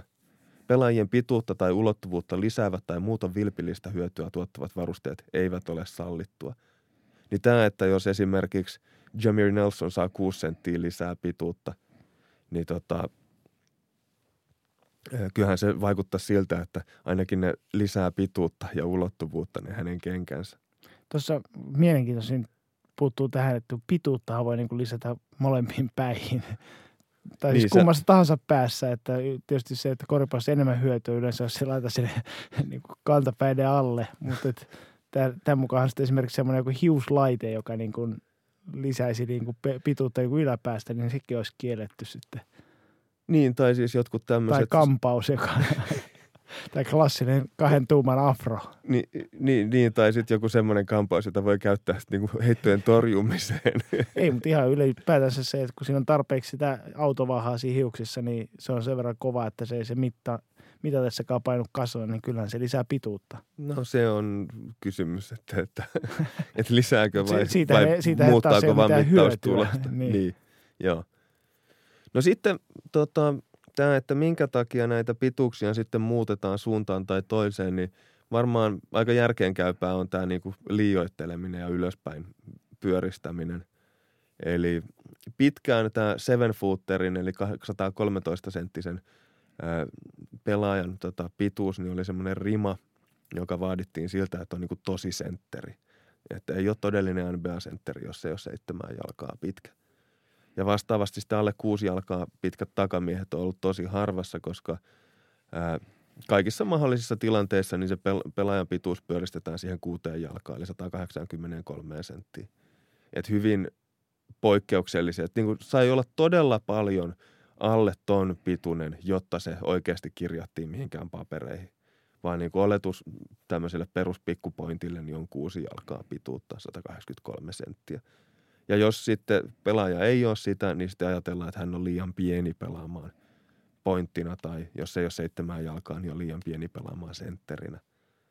Ja hyvä tämmöinen nykyesimerkki on Mavericksin Jose Juan Barea, joka on väitetysti ollut tasanton kuusi jalkaa pitkä. vaikka silmällä selvästi näkee, että se ei ole se, että kuinka pitkä hän niin kuin luonnossa on. Ja silloin kun Mark Stein, urheilutoimittaja, Twitterissä uutisoi siitä, että nyt tulee tarkistusmittaukset NBA-pelaajien pituuksille, niin Dirk Novitski välittömästi twiittasi Barealle, että rip, että se oli siinä se sun ura, että nyt totuus paljastuu. Ja kun kaveri mitattiin, niin tosiaan paljastui Jamir Nelsonin mittaiseksi, eli 177 senttiseksi, eli 6 senttiä häippäs pituutta. Ja musta tuntuu, että siinäkin on vähän jopa oltu niin kuin annettu armon käydä oikeudesta. Hyvä, hyvän miehen lisää niin sanotusti. Ja täytyy sanoa, että joskus tuosta lyhyydestä, että tota, ei se aina ole paha asia. Eli toissa yönä, kun Mavericks pelasi Orlandoa vastaan, ja Orlandon jengi on rakennettu syliväli ja ylettyvyyden ja pituuden ehdoilla, eli kaikki on semmoisia hirvittäviä tota, ihme tota, piiskoja, ne Magicin pelaajat, niin tota, Mavericksin jätkät oli oikeasti helisemässä niiden kanssa. Doncicia torjuttiin ja lobit meni ihan seinille ja oli vaikeuksia saada vapaita heittopaikkoja. Ja sitten tokassa erässä niin toi tota, Mavericksin valmentaja Rick Carlisle sitten pisti Barean kentälle ensimmäistä kertaa tällä kaudella. Ja tota, kaveri pisti saman tien kolme kolkkia silmää ja antoi kolme asistia ja tota, haki hyökkäävirhe ja piti jengiä elossa puoliajalla asti, kun kellään muulla ei sujunut yli pitkien Magicin jätkien kanssa. Pelaaminen, niin tässä oli se, että hän on tottunut pelaamaan pidempiä jätkiä vastaan ja sillä ei ole väliä, että kuinka paljon ne on pidempiä. Eli siinä mielessä tuommoinen niin todellinen lyhyys voi olla oikeasti etukin. Niin ja sitten toinen tilanne on sitten se, kun kulkee matalista oviaukoista. Toisaalta myös sit kakkospaikan takamiesten pituudet pyöristettiin perinteisesti kuuteen jalkaan ja kuuteen tuumaan, eli 198 senttiin, koska jos oli parikin tuumaa alle tämän ideaalipituuden, niin sitten ei pystynyt puolustamaan niitä 198 senttisiä jätkiä. Tai niitä 193 senttisiä, joiden pituus oli pyöristetty 198 niin. senttiä. Mutta siis kaikkien piti olla paperilla 6 jalkaa kuusi tuumaa, jotta he pystyisivät puolustamaan niitä jätkiä, jotka ovat paperilla kuusi tu- jalkaa ja kuusi tuumaa. Ja tota, nykyään takamiehistäkin on alettu puhumaan enemmän sylivälin kautta. Ja se tarkan pituuden tuijottaminen on vähentynyt niin kauan kuin tämmöistä tota, ulottuvuutta ja ylettyvyyttä riittää. Et esimerkiksi Nixin Frank Nilikiina, joka on 193 senttinen – ja hänestä väitetään, että syliväli olisi jopa 216 senttiä, eli semmoinen niin rehellinen sentterin syliväli. Niin hän, hän on niin ulottuva, että hänelle ei ole tarvinnut lisäillä mitään tuumia siihen pituuteen missään vaiheessa, vaan kaikki uskoo, että kyllä ton, noilla tota, ruoskilla niin pystyy puolustamaan vähän pidempiäkin ja kakkospaikan jätkiä ja niin edelleen, että ei ole mikään ongelma. Vaikka kyllä häneltäkin taisi tarkistusmittauksessa yksi tuuma häipyä pituudesta, mutta – sitä ei ole aiemminkaan niin kuin pyöristetty sen ylemmäs. Niin ja tällä kaudella Niksissä on päässyt pelaamaan niin vähän, niin ei ollut mitään huolta siitä, että ketään pystyy puolustamaan, mutta tota, kun vaihto penkiltä nyt on vaikea puolustaa Joo. ketään muutenkaan. Mutta ehkä tuohon liittyy myös se, että kun tämä ylipäätänsä niin kuin pelaajien pelipaikkojen tuijottaminen on vähentynyt, niin myös tämmöiset tavallaan keinotekoiset tota, kynnysarvot, jotka niin, täytyy ylittää, niin ne, ne on ovat, poistunut. Niin, niidenkin merkitys on sitten vähentynyt. Joo. No sitten toinen mielenkiintoinen tapaus on nämä kaverit, joiden pituutta on tarkoituksella vääristelty alaspäin, vähätelty. Eli kuten aiemmin on sanottu, niin seven footeri on semmoinen leima, joka tekee pelaajasta sentterin ja sitä kautta määrittää sitten pelaajalle asetettavaa roolia ja sitten pelityyliä, jota häneltä odotetaan – ja ajatus on se, että ei muuta kuin maihin nousu saappaat jalkaan ja sinne postiin rymistelemään, jos kerran oot niin pitkä.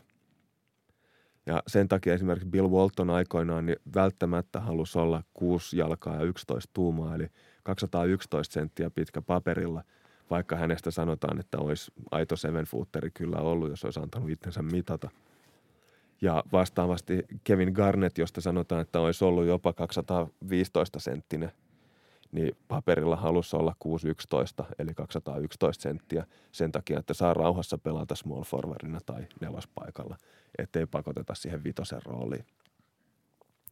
Nykypelaajista Kevin Durant on semmoinen pelaaja, johon kiinnitettiin paljon huomiota ennen tätä tarkistusmittausta, koska hän väitti olevansa 205 senttinen. Ja tota, halusi olla siis small forwardi, eli kolmospaikan pelaaja. Ja sitten tota, hänestä sitten oli paljon puhetta, että olisi oikeasti 2-13 pitkä, eli 8 senttiä pidempi kuin paperilla. Osansa tässä on tietysti se, että kaverilla on pitkät kädet, eli vaikuttaa sitä kautta niin kuin itseään pidemmältä. Mutta hän itse on kommentoinut asiaa sillä tavalla, että kun hän puhuu naisille, niin hän on seven footeri. Mutta sitten jos puhutaan koriksesta, niin hän on 205 senttinen. Mitenköhän, kun hän puhuu naisille koriksesta? Mä en tiedä, puhuuko hän koriksesta. Kun hän puhuu naisille, niin hän on seitsemän jalkaa pitkä. Niin. Et ilmeisesti saa siitä semmoisen niin itsetunnon kohotuksen kahdeksan, tuumaa, kahdeksan senttiä lisää pituutta heti. Ja, tota, ja oikeasti hän on aina ollut sitä mieltä, että se on aika mageeta sanoa, että on tota 205 senttinen kolmas paikan pelaaja. Hetkinen, kun puhuu naisille, niin mihin mittaan hän saa kahdeksan senttiä lisää? Pituut. Joo. Minkä, minkä pituut? no niin. Ja tota, Durant on siis sanonut, että jos hän on yhtään pidempi kuin tota 205 senttiä paperilla, niin heti aletaan puhumaan, että hän olisi nelospaikan pelaaja. Ja en tiedä. Kyllä joku voisi väittää näinkin, jos kaverin saisi vain kentälle sieltä Akillesiannen vammastaan. Niin, ja jokuhan voisi muutenkin väittää, että hän on parhaimmillaan nelospaikalla niin. tai jopa vitospaikalla. Ehkä tuossa on se ajatus, että silloin kun Durant on tämän linjauksen tehnyt, että ei halua olla senttiäkään tota pidempi ja eikä halua joutua nelos- tai vitospaikalle, niin myös ne roolit, joita neloselle ja vitoselle on silloin aseteltu, niin on ollut vähän enemmän semmoisia kolmen sekunnin alueeseen painottuvia. Eikö toi, kun Durant aikanaan kun tuli NBA, niin silloin se Seattle Supersonicsissa, niin hän tähän pelotti tulokaskauden kakkospaikalla itse asiassa. Tästä Joo kevyestä fysiikasta johtuen. Että Joo, se, se, se riuku ei olisi. Eikö Joo. se ollut myös ongelma, että Durant varattiin Greg Odenin jälkeen sen takia, että ei pystynyt tota, kertaakaan tekemään penkkipunnerustoistoa sillä painolla, jolla oli tarkoitus tehdä parikymmentä toistoa, että saa täydet pisteet. Eli ne semmoiset laihat pitkät kädet ei ollut ihan, miten mä sanoisin, tuommoiseen punnerustyyppiseen urakointiin suunniteltuja. Niin, siinä on varmaan nyt taputellut selkäänsä se, että tota, se scoutti, joka sanoi, että ei tuota kannata varaa, että se on liian heikko. Joo, ei varmaan niissä hommissa enää. No mutta sitten nyt päästään vihdoin tähän niinku leipäosion pääpointtiin, eli näihin päivitettyihin pituuksiin. Ja mä kävin nyt tuossa yhtenä sunnuntai-iltana kaikki NBA-pelaajien pituudet ennen ja jälkeen tätä tarkistusmittausta läpi. Käytin pohjana Redditistä Redditissä jaettuu listaa, joka joku avuliastyyppi aloitti, mutta jätti kesken parin joukkueen jälkeen, mikä oli niin kuin kaikkein veemäisin mahdollinen tapa toimia, koska mä ajattelin, että ahaa, tuolta saa valmiin listaa, että me saadaan tuosta hyvää kontenttia, niin kuin ainakin pari tuntia tuokio, me käy, luetaan sitä listaa läpi. Kuinka väärässä olitkaan? Jouduin itse tekemään sen listan loppuun.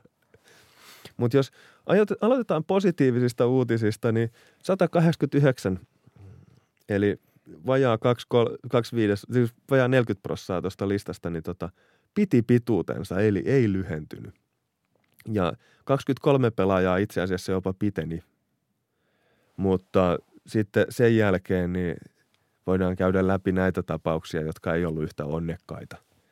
Ja jos aloitetaan tuolta pitkästä päädystä, niin tämän vuoden kohu-tulokas NBAn pisin pelaaja Taco Fall – joka on siis seitsemän jalkaa ja seitsemän tuumaa, eli 231 senttiä ollut kaikissa mainoksissa, millä häntä on niin kuin yliopistossa mainostettu ja sitten ennen draftia ja nyt Celticsin farmiliigassa vai missä painaa tällä hetkellä. Niin tota, häneltä häippäsi viisi senttiä, eli kaksi tuumaa pituudesta pois, eli siinä on tapahtunut tämä jossain vaiheessa, että kaverin pituuteen on lyöty sitten kengät päälle ja vielä tuuma ylimääräistä, että saadaan semmoinen – myyttisen kuulonen seitsemän jalkaa seitsemän tuumaa pituudeksi, mikä ei siis pitänyt paikkaansa. Ihmetkö, kaveri onkin ruvennut harjoittelemaan videoiden mukaan kolmen pisteen heitto, kun ei pituus riitä enää sentterin paikalla. Mielenkiintoista on myös se, että sen jälkeen kun nämä päivitetyt pituusmittaukset tuli ja, ja tota, kaikkien tietoon, niin silti ESPN otsikoi Taco Fallista kertovan juttunsa, että seitsemän jalkaa, seitsemän tuumaa pitkä sentteri. Eli he eivät ole niin antaneet totuuden vaikuttaa tähän otsikointiin millään tavalla. Tai sitten edelleen laskevat siihen sen niin kuin, tota, tuuman kenkää, tuuman hyvän miehen lisää, mikä on mielestäni vähän epäilyttävää. Sitten seuraavaksi pisimmät NBA-pelaajat, eli Mavericksin äh, Kristaps Porzingis oli kengät jalassa ää, tota, 74, eli 224 pitkä. Ja sitten tota, hänet mitattiin ilman kenkiä, niin oli 2 metriä 20 senttiä. Kun taas Boban Marjanovic oli 222 senttiä, eli muutaman sentin pidempi kuin Porzingis. Ja no, mä en tiedä, tämä ei näihin tyyppeihin liity. Doncic oli tasan kaksi metriä. Eli häneltäkin lähti kolme senttiä veke tarkistusmittauksessa. Eli just se kengän verran liipastiin pois. Sitten katsotaan tämmöistä kohorttia, eli seitsemän jalkaa ja yhden tuuman pit, pituiset pelaajat, eli 216-senttiset tyypit, jotka ennen vanhaan oli, tai niin ajatuksen tasolla oli tämmöisiä niin kuin tota, ronskeja sevenfootereita, eli yli sen, jopa yli seitsemän jalkaa pitkiä kavereita. Paperilla vaikutti niin kuin isokokoisilta senttereiltä, koska he ovat pidempiä kuin se minimi seitsemän jalkaa, joka vaaditaan. Niin heitä oli 13 kappaletta ennen kuin tämä tarkistusmittaus tehtiin. Ja tarkistusmittauksen jälkeen jäljelle jäi vain yksi. Eli Rudy Gobert, joka on oikeasti siis 216 senttiä – ja esimerkiksi DeAndre Aytonille ja Mark Gasolille kävi sillä tavalla ikävästi, että heiltä lähti ihan rehellisesti viisi senttiä pois. Ja vielä kaikkein dramaattisimmilla rajalla. Eli siinä, että he olivat ennen tarkistusmittausta seitsemän jalkaa ja yhden tuuman, eli ronskeja seven footereita. Ja tarkistusmittauksen jälkeen niin alle seitsemän jalkaa. Pystyykö ne edes pelaamaan sentterinä? Niin, en tiedä. DeAndre Ayton sitten kun... Ei, ei pysty pelaamaan tällä hetkellä missään, kun pelikielossa Joo. tai mitään paikkaa. Ja Mark Gasol on ehkä antanut näytöt, että hänellä se ei ole siitä parista tuumasta kiinni, että mestaruksia hoituu vaikka kansainvälisissä peleissä ja NBAssa ihan koska vaan. Ja, mutta toi on kuitenkin siis hyvä muistaa toi tommonen, ainakin mulla tuntuu omassa mielessä toi tiputus seitsemästä ja yhdestä kuuteen ja yhteentoista, niin tota – se on kaikkein rajuin, koska siinä mennään just on se maagisen seitsemän jalan rajan yli niin kuin heittämällä. Ää, Pitkula Orlando Magicin Mo Bamba on vain seitsemän jalkaa pitkä, eli 213 senttiä. Kaveria kuitenkin mainostettiin silloin ennen viime vuoden draftia niin tämmöisenä tota, äärimmäisen pitkän huiskeena ja ulottuvana kaverina. Ja, ja täytyy kyllä sanoa, että ne numerot ruudulla vaikuttaa katsomiskokemukseen. Et musta viime kaudella mä taisin jo hämmästellä sitä, että, että Bamba näyttää tosi pieneltä Embiidin rinnalla. Ja en tarkoita siis niin kuin leveyttä, vaan myös pituussuunnassa. Ja silloin ajattelin, että onpa laiha, eikä että onpa pitkä. Ja nyt jos siitä otetaan tota, vielä niin kuin joku tuuma veke, niin – todennäköisesti vähitellen näivettyy sillä tavalla, että näyttää sille, että olisi ihan kyykyssä kohta tai katoaa sinne jonnekin ruudun alakulmaa. En tiedä. Bamballa on tietenkin se, että ää, syliväli on kuitenkin edelleen toi 239 senttiä, eli aivan tolkuta. Ää, miten mä sanon, 26 senttiä yli pituuden, eli siinä on niinku kauheat piiskat roikkuu olkapäissä tämä olisi tämmöinen hyvä matemaattinen ongelma, kun Bamba on kuitenkin tuommoinen laiha kaveri ja iso syliväli, niin kuinka montaa Mo Bambaa Mo Bamba pystyisi halaamaan? Erittäin Yhdellä hyvä kertaa. kysymys. Täytyy, sun täytyy kysyä se joltain toiselta tota, suomenkieliseltä NBA-podcastilta, koska meillä ei nyt ole vastausta tähän hätään. Sitten eh, tota, kriittisiä putoajia. Carl Anthony Towns – oli 213 senttiä, onkin vain 211. Eli ei ole enää seven footeri. Niin voiko hän olla sitten yksisarvinen?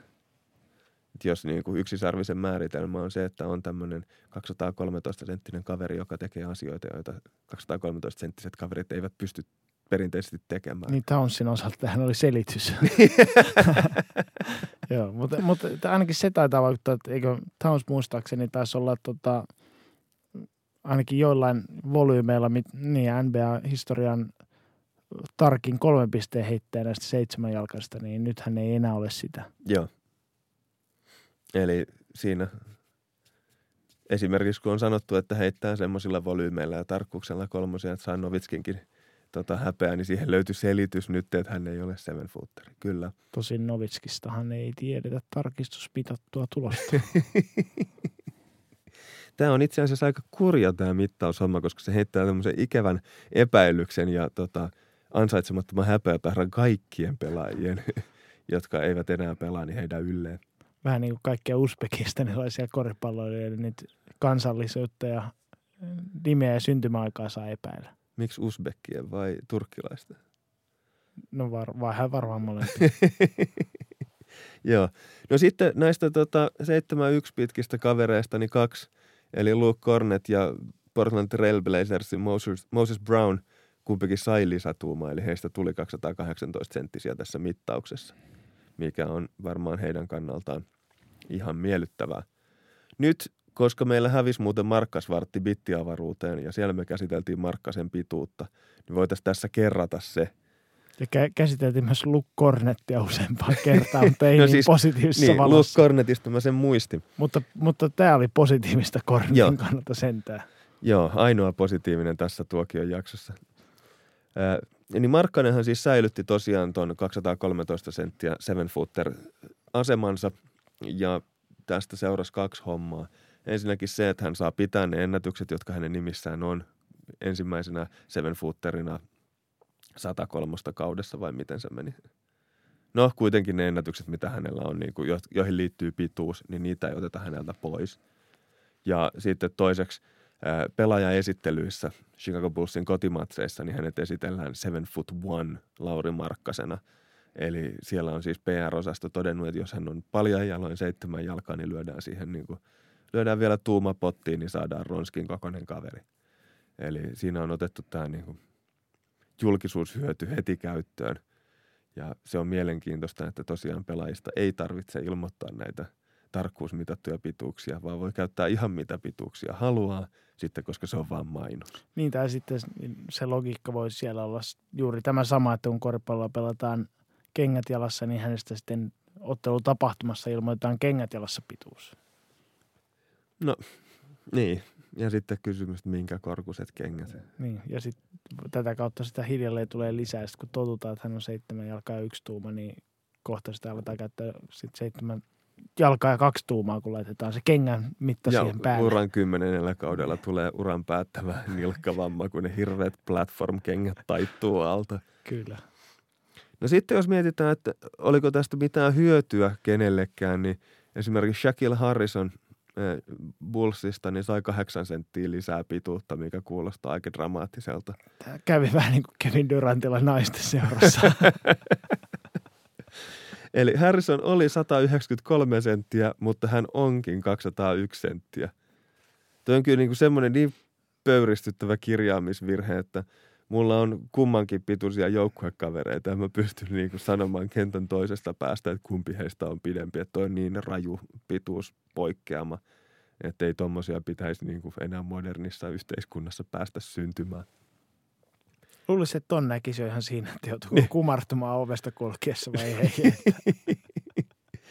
ja toinen oli sitten Raptorsin Sergi Ibaka, joka sai – 5 senttiä lisää pituutta. Että hän oli ollut 208 senttiä ja hänestä tulikin 213 senttinen. No, Eli, se on mennyt ihan tasa, jos hänet on NBAhan tullessa niin lähtenyt viisi vuotta iästä, niin tullut viisi senttiä lisää nyt pituutta. Joo. Ja sitten lyhenemisennätyksen taas teki Golden State Warriorsin Eric Pascal, joka oli väitetysti 206 senttinen, mutta onkin vain 198 senttiä. Eli kahdeksan senttiä lähti taivaan tuuliin siitä niin kolme tuumaa heittämällä.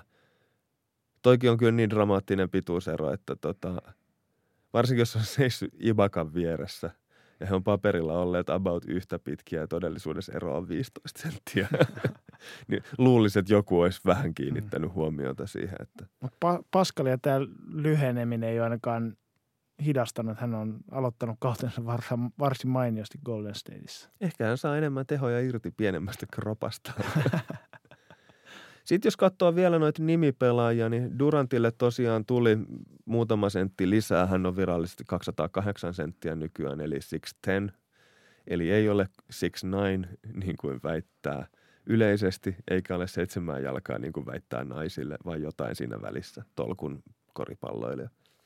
Kyrie Irvingiltä lähti kolme senttiä, hän on nykyään 188 senttinen. LeBron sai kolme senttiä lisää, on 206 senttiä pitkä. Anthony Davisin pituus säilyy 208 sentissä.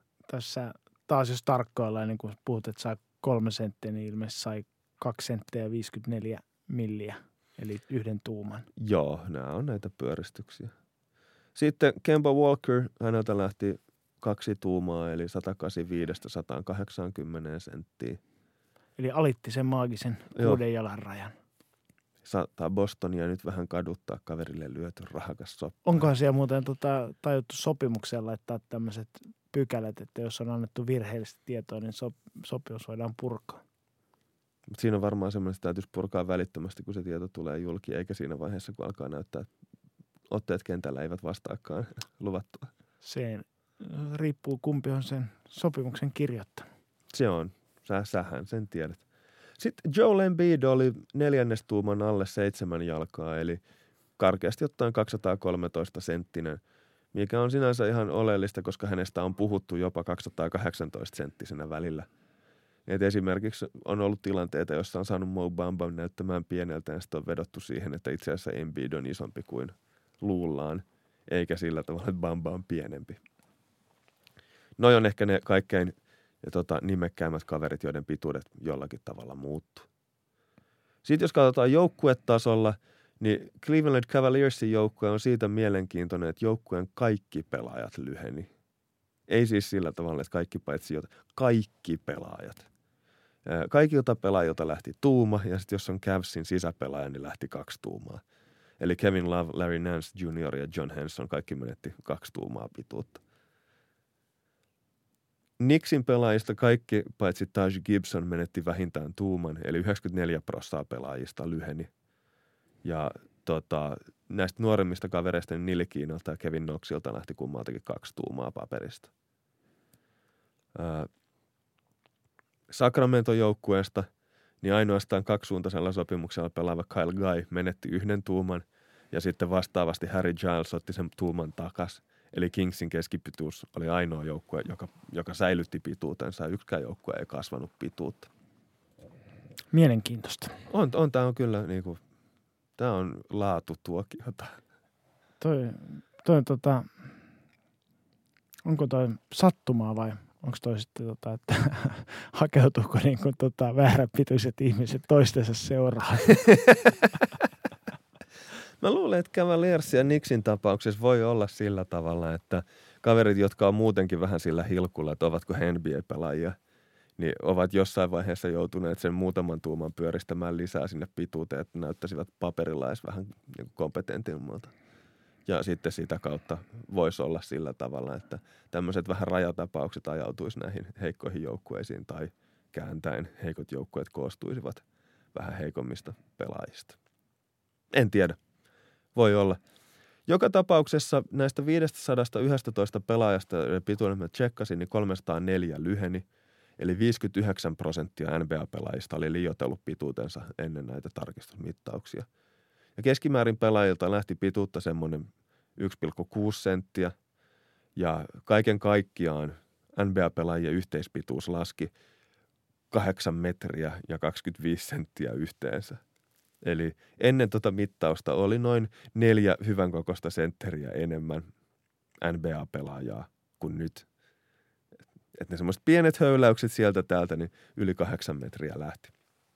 Ja sitten kriittistä on tämä, että ennen tätä tarkistusmittausta niin NBAssa oli 43 seven footeria ja heistä 10 menetti tämän statuksensa. Eli seuraavat kaverit ei enää ole seven footereita. Jos näette, että heihin seven footereina viitataan, niin saman tien alatte huutamaan, että shenanigans, I declare shenanigans. DeAndre Ayton, Mark Gasol, Damian Jones, Jonas Valanciunas, Kelly Olynyk, Carl Anthony Towns, Steven Adams, Justin Patton, Nikola Vucevic ja Zach Collins. Kukaan heistä ei oikeasti ole seven footeri. Tämä myös tarkoittaa sitä, että jäljelle jäi vain 33 aidosti seitsemän jalkaa pitkää, tai vähintään seitsemän jalkaa pitkää pelaajaa. Ja tämä taas heijastuu sitten tähän mun suosikki inhokkiväitteeseen siitä, että 17 prosenttia amerikkalaisista seven footereista pelaisi NBAssa, niin tota, oikeasti ne tyypit, joita on väitetty seitsemän jalkaa pitkiksi, niin heistä vaan tota, kolme neljäsosaa on oikeasti ollut näin pitkiä. Mitä jos se sama prosentti pätee kaikki amerikkalaisiin? Että jos vaan kolme neljäsosaa niistä amerikkalaisista, joista, joita väitetään seitsemän jalkaa pitkiksi, niin on oikeasti seitsemän jalkaa. No tuossa siis tuo prosenttiosuus on laskettu sillä oletuksella, että ne on niitä tota, paljajalan mitattuja ihmisten pituuksia, joista se jakauma on estimoitu, josta tuo prosenttiosuus on sitten päätelty. Joka tapauksessa on ihan skeidaa. Mä oon tästä yhden monologin vetänyt. Ja tässä vaiheessa... Pitkä monologi. Joo. Lukekaa se.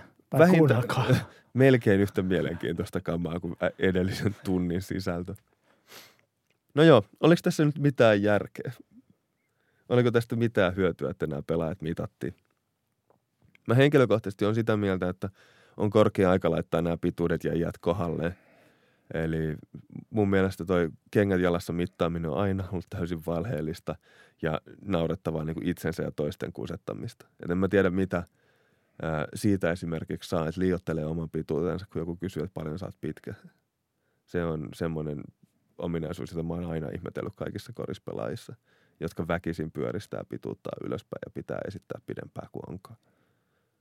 Toisaalta sitten tota, eipä noilla virallisilla pituuksilla ole NBAssa pela- jo pelaaville pelaajille niin kuin oikeastaan mitään merkitystä.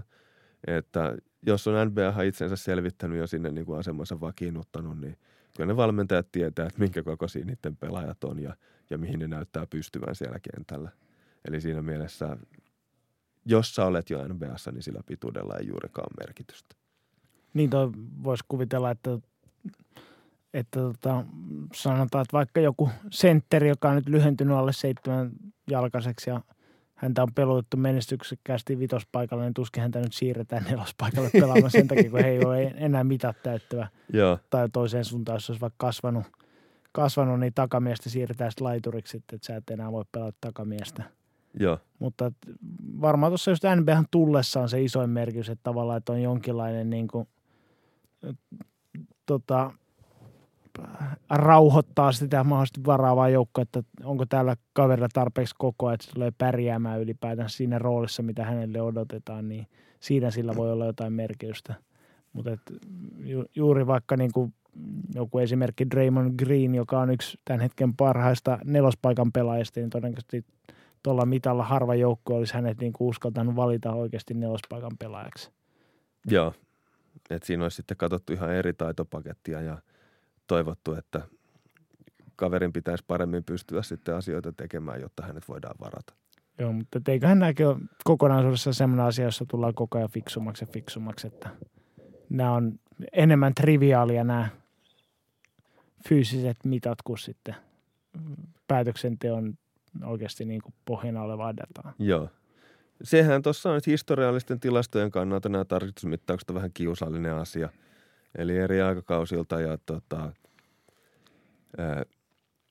eri kausilla kerätyt tilastot, ne ei ole enää yhteismitallisia tai vertailukelpoisia. Tähän on, tällähän on perusteltu sitä, että minkä takia esimerkiksi ottelumäärä ei saisi puuttua. Entä se pilaisi tämän historiallisen datan.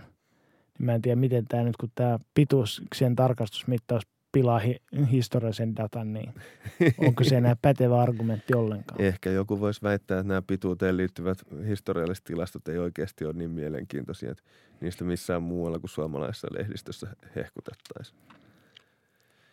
Sitten semmoinen havainto vielä, että tuota, NBAn keskipituus on vuodesta 80 alkaen ollut vakio.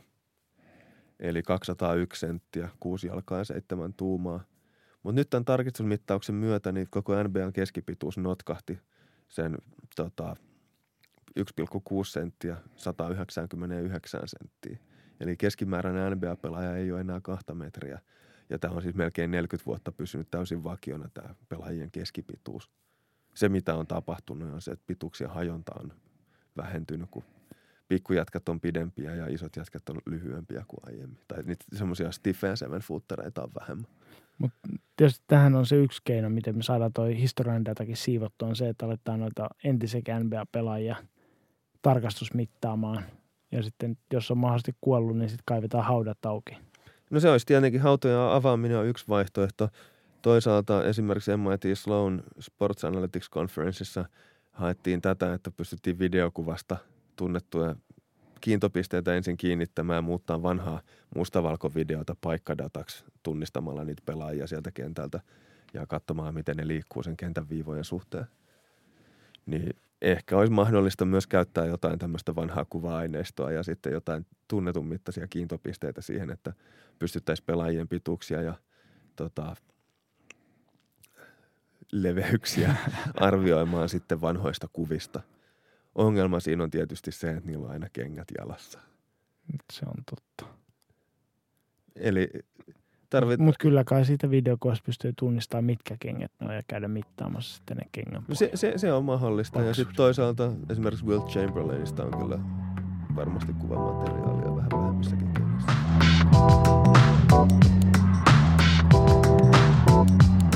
Tällä kertaa kuulijakysymykset avaa Harri Höylä Rinne. Onko jollakin pelaajalla useampia voitettuja mestaruuksia ilman, että olisi tehnyt pistettäkään finaaleissa? Ollen kuitenkin kokoonpanossa. Eli niin sanotusti ei osaa eikä arpaa, mutta sormukset himaan. No, tämä oli yllättävän hankalasti haarukoitava tehtävä, mutta pysty hakemaan sitten basketballreference.comista niin tota, pelaajat, jotka on tehnyt finaaleissa nolla pinnaa yhdellä kaudella. Ja sitten nämä kaverit, kun järjesti nimen mukaan, niin näki, että ketkä on tehnyt se useampia kertoja. Ja sitten piti vaan katsoa, että onko semmoisia kavereita, joille näihin finaali, nollapisteisiin finaaleihin niin osuu mestaruuksia. Näitä löytyy kaksi kaveria. Ensimmäinen on Didier Ilungan Benga, eli DJ Benga, joka ensi oli kaudella 2005-2006 Mavericksin kanssa finaaleissa, jotka päättyi ratkaisemattomaan. Ja sitten vuonna 2009 ja 2010 niin Lakersin riveissä voitti mestaruuden kaksi kertaa peräkkäisenä vuosina ja tota, ei tehnyt yhtään pinnaa noissa finaaleissa, vaikka pelasi neljässä ottelussa. Toinen kaveri on Mark Madsen, joka tota, 2001 ja 2002 finaaleissa pelasi kolmessa pelissä, mutta ei tehnyt pisteen pistettä ja kuittasi kummallakin kaudella Lakersin riveissä mestaruuden.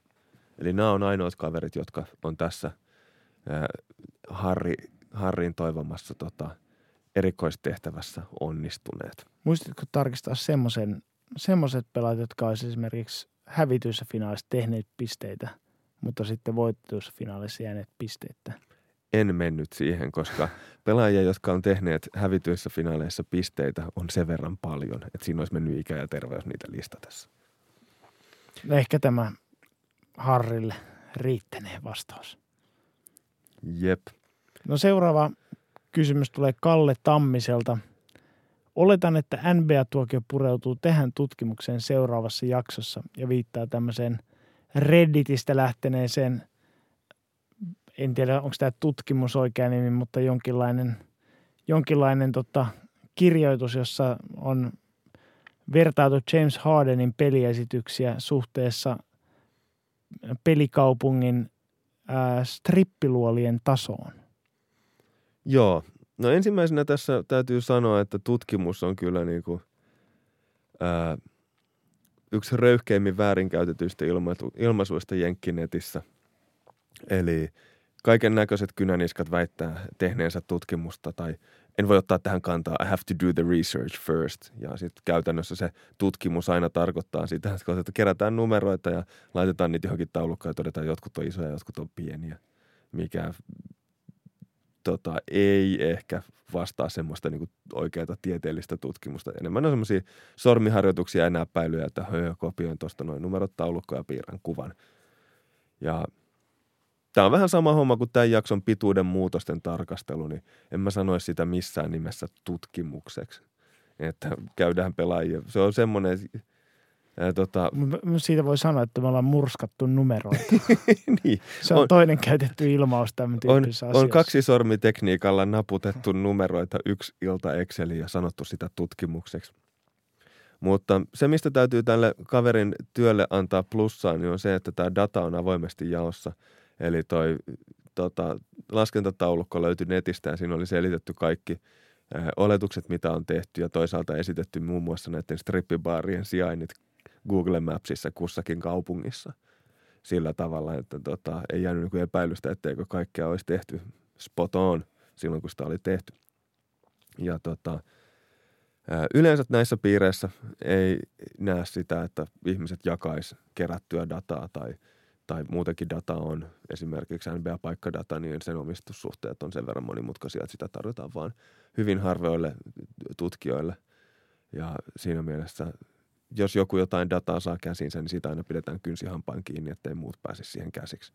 No sulla on sitten varmaan jonkinlainen mielipide tästä metodologiasta, miten vaikkapa se data on – no, sinne tota, taulukoihin valikoitu? No ensinnäkin tässä on siis se, että tähän on siis ihan perusteltu tutkimusaihe siinä, että James Harden tunnetusti tykkää strippibaareista.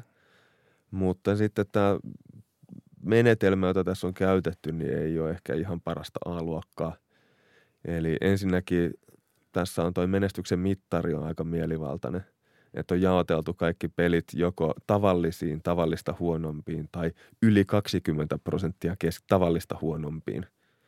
Ja tämä on aika huono mallinnusratkaisu, eli jatkuva muuttuja joukko pakotetaan kolmeportaiselle asteikolle ja mulle ei missään vaiheessa oikein selvinnyt, miten tota, näistä sitten saadaan tämmöisiä, tota, ne on summattu yhteen, nämä tämmöiset tota, huonot ja hyvät matsit ja katsottu, että tuleeko niitä enemmän vai vähemmän, jos jossain – kaupungissa strippibaarit on saanut hyviä arvioita. Toisaalta sitten tämä, että miten näiden kaupunkien strippibaaritarjontaa on arvioitu, niin se on kanssa aika järjetöntä. Eli tässä on haettu kymmenen ensimmäistä Google-hittiä hakemalla kaupungin nimi ja strip club. Ja sitten katsottu, että millaiset arvioinnit ne on Googlen arvioilta keskimäärin saaneet ne ää, tota, baarit – ja otettu näiden kymmenen mestan keskiarvo. Ja tota, tässä herää kysymys siitä, että ää, miksi nämä on kymmenen ensimmäistä Googlen tuottamaa hittiä, eikä kymmenen parasta paikkaa. Et esimerkiksi James Harden on varmaan sellainen konossööri, että se, hän ei todennäköisesti, jos on joku kaupunki, johon tulee niin kuin NBA-kaupungeissakin on kaikissa käynyt jo pelaamassa, niin tulee johonkin mestaan, niin ei ensimmäisenä naputtele google.comia siihen selaimen tota, otsikkoriville, tai mikä tämä on tota, osoiteriville, ja sitten Googlesta käy naputtelemassa, että Strip Club Atlanta kiinnostaa. Vaan, Eikö että, se ollut toisinpäin ollut kaupunki ja no. strip Joo. Mut, ja, ehkä, niin ja ehkä tuohon liittyy vielä se, että ikään kuin ensimmäisen kerran, kun hän sinne kaupunkiin menee, niin hän saattaisikin teoriassa valita sen randomilla sitten – Googlehan perusteella, mutta todennäköisesti kun alkaa niitä kokemuksia kertyä, niin hän ei ainakaan niihin kaikkiin kymmeneen mene. Niin. Joka Elle, kerta. Tulee pitkiä kalliita iltoja. Sen lisäksi toi, että tota, minkä takia otetaan kymmenen paikan keskiarvo. Ää, esimerkiksi Miamin tähän top 10 Google-listalla niin asteikolla yhdestä viiteen tähteä, niin mahtuu yksi tämmöinen kahden tähden paikka, joka on ilmeisesti joku aika murju. Ja se laskee koko kaupungin arvosanaa. Ja sitten samaan aikaan Miamiissa on kuitenkin koko tarkastelu ainoa viiden tähden strippiklubi. Eli vähän vaikea kuvitella, että James Harden menisi sinne kahden tähden klubille, jos siellä on kerran Jenkkien tai näiden NBA-kaupunkien parhaaksi arvostettu strippiklubi siellä Miamiissa. Mä en, mä en tiedä, jos halutaan pitää tämä tämmöisenä koko perheohjelma, niin voiko tässä mennä hirveästi tästä pidemmälle, mutta mua, mua niin kuin alkoi yhtäkkiä kiinnostaa, kiinnostaa tässä se, että tota, niin kuin – kahden tähden strippipaikka ja viiden tähden strippipaikka, niin tavallaan mikä siinä on niin kuin se, missä on se kahden tähden ja viiden tähden ero niin kuin missä asiassa? Valitettavasti en osaa sitä kertoa. Jos kuulijoilla on kokemuksia, niin laittakaa vaikka Twitterissä meille palautetta omakohtaisia kertomuksia sitten jostain. Että tavallaan, että mikä se on se niin keskeinen niin kuin attribuutti, mitä sitten rippibaarissa arvioidaan. Joo. Mutta siis tässä näin siis se, että sanotaan James Harden käy kerran vuodessa pelaamassa Miamiissa, vieras, niin kuin runkosarjassa vieraspeliottelu. Vieraspeliottelu on tärkeä yhdyssana. Niin tota, niin mä en usko, että silloin sillä tota strippiklubeilla, jotka on sijoilla 2-10, niin on mitään merkitystä, jos siellä on kerran se Jenkkien parhaaksi arvioitu paikka. Vai onko sillä tavalla, että James Hardenille on jo riittänyt se mesta tai hän on saanut porttarin jonkun pahoinpitelykeissin takia siellä jo ja joutuu sitten katsomaan näitä vähän matalamman arvosanan paikkoja. Niin täysin, jos tässä on tämä vaan, että kilpailu niin kuin kehittää kaikkia, niin se ajatus, että tavallaan, että, että se keskimääräinen taso niin kuin kertoo kaikkien tasosta enemmän. Niin, no siis tämähän on aika älytön tämä koko listaus kaikin puolin. Et esimerkiksi kolmanneksi otettu kaupunki tässä listalla on Salt Lake City Utahissa. Ja sieltä löytyy vain kahdeksan paikkaa, eli ne ei saanut tuota kymmenen listaa edes täyteen. Mutta se ei tässä keskiarvomittarissa, niin se ei tule mitenkään edes huomioitua. Tämä ei nyt kuulosta kauhean vireältä yöelämältä – mutta to, to, toisaalta just sanoit, että sillä ei ole väliä. Kun Joo, se ei, käy joka tapauksessa kymmenessä, niin miksei sillä olisi väliä, että niitä on ylipäätänsä on vain kahdeksan. Joo, ei, joo mutta siis tämä, että ei ole niin sisäisesti niin kuin mitenkään synkassa tämä mittari, jota tässä on käytetty. Mm. Ja sitten tämä, että Redditistä, kun kävin lukemassa, että tota, minkälaiset nämä tota, Utahin strippiklubeja rajoittavat lainsäädännön tota, pykälät on, niin tämä jakautuu tämmöiseen kolmeen eri tota, tai tässä on kolme sääntöä, joka jakaa tämän niin kolmeen mahdolliseen keissiin. Eli jos siellä klubilla tarjotaan alkoholia, niin siellä ei saa olla alastomuutta. Ja sitten toisaalta, jos siellä on al- al- äh, alkoholia, niin siellä ei saa olla sylitansseja. Ja sitten jos siellä on sylitansseja, niin ei saa olla alkoholia eikä alastomuutta. Tämä on niin kuin... Eli tässä on niin kuin kolme niin kuin tota, vetovoimatekijää, joista saa yhden vaan valita niin. kerrallaan. Niin. Ja mä esimerkiksi niin ihan mielenkiinnosta kiinnostaisi, miten näissä kahdeksassa Utahin strippiklubissa tai niin kuin Salt Lake Cityn tuota, strippiklubissa nämä kolme vetovoimatekijää on jakautunut, että mitä tarjotaan missäkin ja miten se näkyy näissä arvioissa. Niin ja sitten sit toinen tulee tästä niin kuin äkkiseltään mieleen, että sen verran mitä, minkälainen käsitys niin kuin strippiklubeista on, niin – niin kuin ehkä aika määritelmällisesti noin kolme asiaa niin kuin liittyy siihen. että se, että jos niistä kaksi pitää jättää pois, niin onko niin kuin ylipäänsä mitään mieltä ylläpitää strippiklubia? Niin, tota, tämä on strippiklubi, jossa on alkoholia. Niin. Ei mitään, mutta joo. Se on vähän, vähän kuin sanoisit, että sulla on ra- ravintolassa, sulla saa olla, niin kuin, sulla saa olla ruokapöydät ruokaa tai juomaa. Näistä y- saat yhden valita. No menet snaggerille ja otat sen burgerin. tai jotain.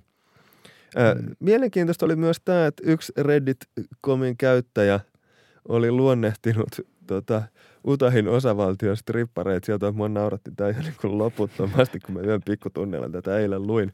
Eli stripparit ovat Utahissa todella mukavia, mutta valitettavasti striptease tarkoittaa sitä, että riisutaan toppatakki ja vyölaukku. niin kyllä mä tuommoisessa tilanteessa varmaan sitä alkoholia valkkaisin sitten.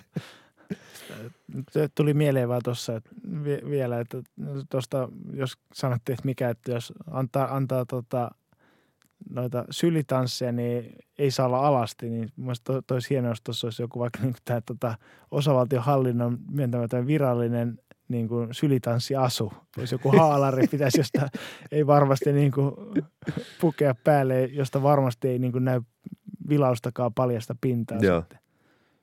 No toppa takia vyölaukku. Joo.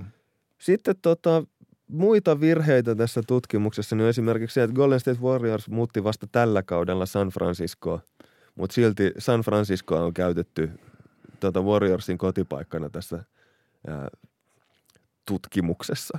Niin vaikka siis tosiaan Harden ei ole kertaakaan vielä pelannut niin. San Franciscossa. Niin, eihän tuossa ole mitään järkeä. Sen lisäksi sitten tota, strippibaarien mekkana tunnettu Atlanta niin on listalla vasta siellä 22.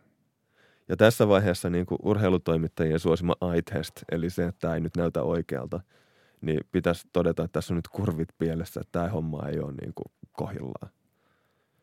Ja sitten tota, toinen, mille mä Redditissä nauroin aika paljon, niin oli tämä, että striptiisiin viitattiin kanadalaisena balettina. ja sitten se, että Toronto oli tässä listalla viimeisenä. Ja tota, Tämä nyt ehkä tarkoittaa siis sitä, että kanadalaiset vaatii tältä kanadalaiselta balletilta vähän enemmän kuin jenkkiarvioitsijat. Että siellä on eri raatio ollut arvioimassa sitten Toronton näitä klubeja. Ja sehän ei ole siis perusteltua verrata näitä Googlen paik- a, tota, käyttäjien antamia arvioita e, niin kuin paikkakuntien välillä, vaan enemmänkin siis sillä tavalla, että Torontossa voi sanoa, että toi paikka on pidetty paremmassa arvossa kuin toi toinen – mutta niitä arvosanoja ei voi verrata sitten toisten kaupunkien arvosanoihin. Eli tota, Las Vegasissa ja Miamiissa ja Atlantassa niin varmaan annetaan hieman eri tavalla arvosanoja kuin vaikkapa Utahissa. Ja Paitsi Utahissa oli mukavia ne. ja muutenkin voisi ajatella, että nämä arviot kertoo enemmän niistä arvioijista kuin niistä arvioitavista kohteista. Nimittäin itse olen Googlen local guide ja mielelläni annan täysin päättämistä asioista jatkuvasti infoa Googlelle ja, ja arvion kaikkia ihmepaikkoja, joissa tulee käytyä. Mutta no okei, en käy strippiklubeilla, niin, mutta ei mulle tulisi kyllä mieleen olla semmoinen tyyppi, joka käy vartavasten arvostelemassa strippiklubeja Googlessa. Se ei ole niinku, ei kuulosta mun mielestä järkevältä. Mun mielestä tässä olisi nyt semmoinen niin tarve verifioida tätä dataa, niin idea tuli, että jos tässä olisi muuten aihetta tuolle NBA-tuokion kuulijamatkalle, että kierretään nämä NBA-kaupunkien parha, parhaat strippiklubit. 290 miinus niin. se, että Utahissa ei saatu täyttä settiä. Niin. 288. Ei. Aika huono. Ja sitten sille ryhmä antaa arvion kaikesta ja sitten me voidaan tavallaan tehdä tämmöinen, kalibroida tätä. Ei, tossa ei ole mitään järkeä. Tuo on todella typerä idea. Mutta jos meidän täytyy nyt jotenkin vetää tämä täysin niin kuin, tota, NBAhan liittymätön kuulijakysymys jotenkin nippuun, niin ää, tosiasia on se, että näillä kahdella täysin mieli tai hassusti laaditulla mittarilla, eli se, että kuinka monta tämmöistä niin kuin melko huonoa tai huonoa pelisuoritusta oli, ja sitten toisaalta tämä kaupunkien strippiklubien rating, joka on todella huonosti määritelty – niin nämä korreloi positiivisesti keskenään. Niissä näyttäisi olevan pientä tämmöistä myönteistä riippuvuutta. Jos toinen on iso, niin sitten toinen on myös näyttää isolta keskimäärin. Mutta ei tämä kuitenkaan tarkoita mitään kausaalisuutta. Eli ei voi sanoa, että nämä strippibarit aiheuttaisi suoraan Hardenin pelaavan huonosti tälläkään tavalla mitattuina, jos toi olisi oikein mitattu – mutta sitten, eli siellä taustalla voi olla jotain muita selittäviä tekijöitä. Eli esimerkiksi kaupungeissa, jos on parhaaksi arvioidut strippibarit, on muutenkin vilkas yöelämä. Niin silloin se ei olisikaan ne strippibaarit, jotka Hardenin pelin sotkee, vaan se muu yöelämä. Eli tässä nyt on ehkä pantu liikaa fokusta siihen, että Harden on ollut otsikoissa näissä erilaisissa pahoinpitelykeisseissä strippibaarien parkkipaikoilla. Ehkä hän on ollut menossa siihen viereiseen ihan normibaariin. ja – sitten toisaalta yksi... Kai ihan sattumalta vaan kulkenut ohi. Niin, sattumalta osunut yhteiskuvaan pahoinpitelijän ja jonkun fanin kanssa. Toisaalta sitten voi ajatella, että kaupungeissa, joilla on hyvä NBA-joukkue, niin ehkä ne on sellaisia kaupunkeja, joissa on myös hyvät strippibaarit. Eli joko parhaat pelaajat hakeutuu parhaiden strippibaarien luo tai päinvastoin. No miten sä selität sitten tällä periaatteessa sen, että Toronto Raptors voitti NBA-mestaruuden viime kaudella ja Torontossa oli kaikista huonommat strippibaarit. Tällä, tässä käytetyllä mittarilla. Toi on yksi osoitus siitä, että se on väärä. Joo. No ehkä me siirrytään sitten seuraavaan kysymykseen, joka tulee Aatu Nevalaiselta. Mikä eläinlaji olisi paras pelaamaan koripalloa? No. Ilmeisesti ei tarkoiteta, tässä viitata nyt ihmiseen niin, no, eläinlajina. Tai muuten taas aika tylsä. Toistaiseksi ihminen on ollut koriksessa paras eläinlaji. Heurekas on rottia, ne on opetettu korittamaan, mutta se on selkeästi eri urheilulaji. Et, se ja, paitsi niille viheltäisi askeleita monen kertaan, sen kantaisi todella palloa. Niin. Se on totta. Mutta sitten jos miettii että niinku asioita, jotka tunnetusti tuo etua koriskentällä, niin yksi on koko – ja kaikkein isoin tällä hetkellä elävä tota, eläin maapallolla tietenkin olisi sinivalas. Ää, olisi todella iso sentteri esimerkiksi paikkapuolustuksen alajätkänä. mutta huono homma on se, että se kuolisi siihen kentälle melko nopeasti, kun ei olisi vettä kannattelemassa sen painoa. Niin, ja taitaisi itse asiassa olla, tota, varsinkin jos olisi iso kokoinen sinivalassa, olla sen verran iso, että se ei mahtuisi edes kentän rajojen sisäpuolelle kokonaisuudessaan. Ne olisi hyvin epäkäytännön. Heti kun hän koskisi palloa, niin olisi jo rajarikko. Se on totta. Se on kyllä totta. Se on niinku tärkein argumentti sinivalaiden koripalloa vasta. Sitten jos kenttä taas olisi veden alla, niin sitten se olisi uppopalloa ja tilanne muuttuisi ihan täysin ja tämä kysymys ei koskettanut uppopalloa. Sitten tulee mieleen kirahvi, joka voi olla niin kuin neljästä puolesta kuuteen metriin korkea. Ja kirahvia nyt olisi jopa liiankin hyvä korivahti, kun siinä olisi korkeudessa, olisi niin kuin tuplat siihen korin korkeuteen. Eli pystyisi torjumaan heittoja lakipisteestä niin kuin oikeastaan kaikki heitot, mitä koriskentällä voi yrittää. Mutta ongelma on se, että koripallon säännöissä niin tota, pallon pelaaminen, pelin kuluessa palloa saa pelata vain käsin. Sitä saa syöttää, heittää, lyödä, vierittää tai pomputtaa mihin suuntaan tahansa näissä säännöissä mainituin rajoituksin. Niin tuossa on sitten ää, Pallon kanssa ei saa juosta, sitä ei saa tahallaan potkaista tai estää sen kulkua millään jalan osalla, eikä sitä saa yrittää lyödä nyrkillä. Kyseessä ei kuitenkaan ole rikkomus, jos pallo osuu vahingossa mihin tahansa kohtaan pelaajan jalkaa. Sitten sääntökohdan 3.12, eli tuo edellisen määräysten vastainen tapahtuma on rikkomus, eli vastustajalle sivuraja. Niin kirahvilla on se, että se pystyisi päällä käsittelemään, tai torjumaan heittoja, mutta sitten jos se yrittäisi niillä sorkilla tota, muuten käsitellä sitä palloa, niin se olisi välittömästi rikkomus ja se vastustajan sivuraja. Eli se heiton torjuminen olisi mahdollista niin kuin puskemalla, mutta sitten se, että jos pitäisi itse tehdä jotain rakentavaa siellä kentällä, niin se ei kyllä kirahviviisikolta onnistuisi. Tuossa voi olla se tota, tämmöinen tulkintakysymys sitten, että kun palloa, ei, palloa saa pelata vain käsin, niin ilmeisesti se tarkoittaa myös, että esimerkiksi niin kuin päällä puskeminen, jos olisi niin tarkoituksellista pallon pelaamista, niin olisi kiellettyä sitten. Niin se on totta, se on totta. Mutta jos on vaan sattuu lärvi eteen, kun pallo lentää kori kohti, niin se ei ole taas niin pallon tosi pelaamista. heittäjä. Mutta tosiaan kyllähän toi sääntöjen perusteella niin tuntuisi painottuvan just tähän kädellisiin, niin kuin siihen, että vaaditaan kädet, eli puhutaan kädellisistä silloin. Ja sitten kun Wikipediasta katsotaan listan, mitä näitä kädellisiä on, niin No, ensinnäkin oli aika pitkä lista, mutta sitä oli helppo karsia. Että on pikkumakit, makit, kärppämakit, inrit ja sormieläimet, jotka on pieniä eläimiä ja kaikki pelaa Madagaskarin sarjaa. Ja kuten tuokion kuuntelijat tietää, niin Madagaskarin korissarja on melko heikko tasoinen, eli todennäköisesti ei, ei noista pelaa kunnon korista. Sitten on lorit, galagot, kummituseläimet, kierteishäntäapinat ja yöapinat – ja ne on kaikki siis tämmöisiä 20-senttisiä kummitusapinoita ja yöapinoita, ne, ne on niinku, niiden korkeus on alle pallohalkas ja niitä on todella vaikea käsitellä palloa. Saati sitten saada heitettyä sitä 305. Eli niinku heittäminen olisi todennäköisesti mahdotonta tämän kokoisille apinoille. Sitten on uokarit ja hämähäkkiapinat. Näistä itse asiassa tota, noihin hämähäkkiapinoihin kuuluva mölyapina, ile, pelaa kakkosdivaria Topolassa. Eli niin kuin tämmöinen mölyapina voi korista pelata. Valitettavasti hän ei ole kauhean hyvä. Niin mä sillä toteaisin, että ei kyllä näistäkään apinoista siihen välttämättä ole. Niin, ja jos sä viittasit tuossa, että Madagaskarin saarelta ei välttämättä tule koripalloilijoita, niin ehkä tämä voisi Lauttasaarestakin soveltaa samaa periaatetta. Joo, ky- kyllä, kyllä se näin voi mennä. Sitten on Vanhan maailman häntäapinat, eli marakatit, makakit ja paviaanit.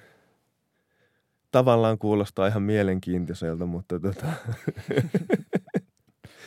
e, siis ja tota, tai gibbonit, jotka olisi niin oikeasti merkittävä eka tämmöinen vaihtoehto.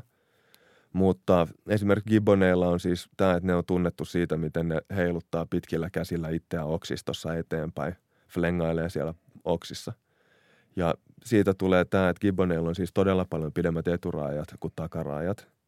Ja peukalo on tosi lähellä rannetta, että olisi niin kuin helppo ottaa oksista kiinni. Niin syliväliä on ihan törkeästi Gibboneilla, mutta sitten jalat on niin kuin lätkäpelaajalla, eli perselaahaa maata. Niin se ei ole välttämättä paras fysiikka koriksen pelaamiseen. Niin kyllä mä sillä perusteella nämä karsisin kanssa pois. Ja sitten päästään vihdoin tähän porukkaan, joka on niin kuin oikeasti, tota, miten mä sanoisin, mielenkiintoinen, eli isot ihmisapinat. Ihmiset, simpanssit, orangit ja gorillat. Eli tuosta porukasta pitäisi kyllä löytyä se, niin kuin, jos ihmiset jätetään pois, niin jäljellä on simpanssit, orangit ja gorillat. Simpanssit on liian pieniä pelaamaan korista niin kuin mitenkään järkevästi. Se on sama kuin pelaisi tosi karvasten viisivuotiaiden kanssa korista tai sillä tavalla, että ää, mä luulen, että mä dominoisin heitä. Tai en mä tiedä, kyllä joku simpanssi saattaisi musta niin postissa repii riekaleeksi, mutta tota, niin jos koripalloa pitäisi pelata, niin ei se koko vaan riitä. Eli jäljelle jää orangit ja gorillat. Ja tota, orangeilla on se, että niistä on sanottu, että ne voi jopa olla niin kuin kädellisistä niin ihmistä lukuottamatta kaikkein älykkäimpiä. Ja joitain ihmisiäkin huomioiden. Niin, joo, joo. Ja tota, tässä on siis se, että ää, he ovat esimerkiksi tutkimuksissa niin osoittaneet tämmöistä harkittua vastavuoroisuutta, jossa niin kuin pohditaan niin kuin kuluja ja hyötyjä siitä, että miten tota, lahjoja voidaan vaihtaa toisten lajitovereiden kanssa ja sitten toisaalta pitää kirjaa siitä, että miten on aiemmin tehty. Eli heillä olisi teoriassa mahdollisuus niin harkita kuluja ja hyötyä siitä, että kannattaako se käyttää se ensimmäinen heittopaikka, Niin, kun heittokellossa on vielä 20 sekuntia jäljellä. eli heillä olisi niin tämmöinen tietty perusedellytys siihen, että pystyisivät pelaamaan joukkueena. Ja toisaalta sitten tota, he muutenkin pystyvät tämmöisiä tota, tiettyjä strategisia ongelmia ratkomaan. Eli esimerkiksi Atlantan eläintarhassa niin tota, nämä sumatralaiset orangit niin pelaa touchscreen, tämmöisellä kosketusnäytöllä niin erilaisia pelejä. Mutta se on ehkä vähän huono homma, koska nyt on kyse kuitenkin koriksesta eikä niinkään e-sportsista ja NBA 2-tonnisesta tai NBA-laivista, mitä niitä nyt pelataankaan. Eli orangit olisi varmaan semmoisessa ihan hyviä. Et sitten kun mennään tähän niin oikeaan korikseen, niin tulee vastaan se tosiasia, että tota, aikuiset orangit on 137 senttiä pitkiä keskimäärin ja painaa 75 kiloa. Eli ne on semmoisia paksuja lapsia. Eli ei, niillä on pitkät kädet. Eli, se, se, tunnettaisiin korispiirissä vahvareisinen takamies. jolla on siis kahden metrin syliväli niin kuin orangeilla. Eli tota, se voi olla vähän rajoittava toi pituuden puute. Sen lisäksi orangit ei ole yhtä vahvoja kuin gorillat, mutta on silti seitsemän kertaa vahvempia kuin ihmiset. Nämä on mielenkiintoisia, kun netistä löytyy tämmöisiä arvioita. Ei missään ole mitään perustelua, että millä se on mitattu. Mutta sitten se, mikä tämän ratkaisi loppujen lopuksi, oli tämä, että orangella on semmoiset tota, poskilevyt ja iso kaulapussi. Ja tämän kaulapussin avulla niin ne tota, tota, voi täyttää sen ilmalla ja sitten tehdä erittäin kovia ääniä, jotka kantaa jopa 800 metrin päähän. Ja sitten kun niillä on ne tota, poskilevyt, niin ne jopa suuntaa sitten sitä ääntä tiettyä suuntaa, toimii vähän niin kuin megafonina. Eli orangeista ei välttämättä saisi pelaajia, mutta niissä voisi saada piru hyviä valmentajia tai faneja. Vähän riippuu siitä, että, tota, että mikä se Bullsin tilanne on, että, että tota, olisiko se kuitenkin joku tommonen kaveri coachaamaan. Mä uskon, että Orangilla voisi olla sofistikoituneempi hyökkäyspelisuunnitelma kuin Sauna Jimillä. Joo. No sitten tota, gorillat. Gorillatkin on ehkä mainettaan lyhyempiä. Aikuiset gorillat on 140-180 senttiä pitkiä, mutta niiden syliväli on sitten 2-30-260. Eli on niin kuin parikymmentä senttiä enemmän kuin Mo Bamballa, mikä luulisi riittävän. Eli kuinka monta Mobambaa enemmän gorilla voisi halata kuin Mobamba itse? Ja sitten tota, historiassa niin kuin pisin mitattu ja, tota, gorilla oli 195 senttiä pitkä. Ammuttiin vuonna 1938 tota, Kivu-nimisessä kaupungissa. Ää, Korean Kivu-alueella Afrikassa.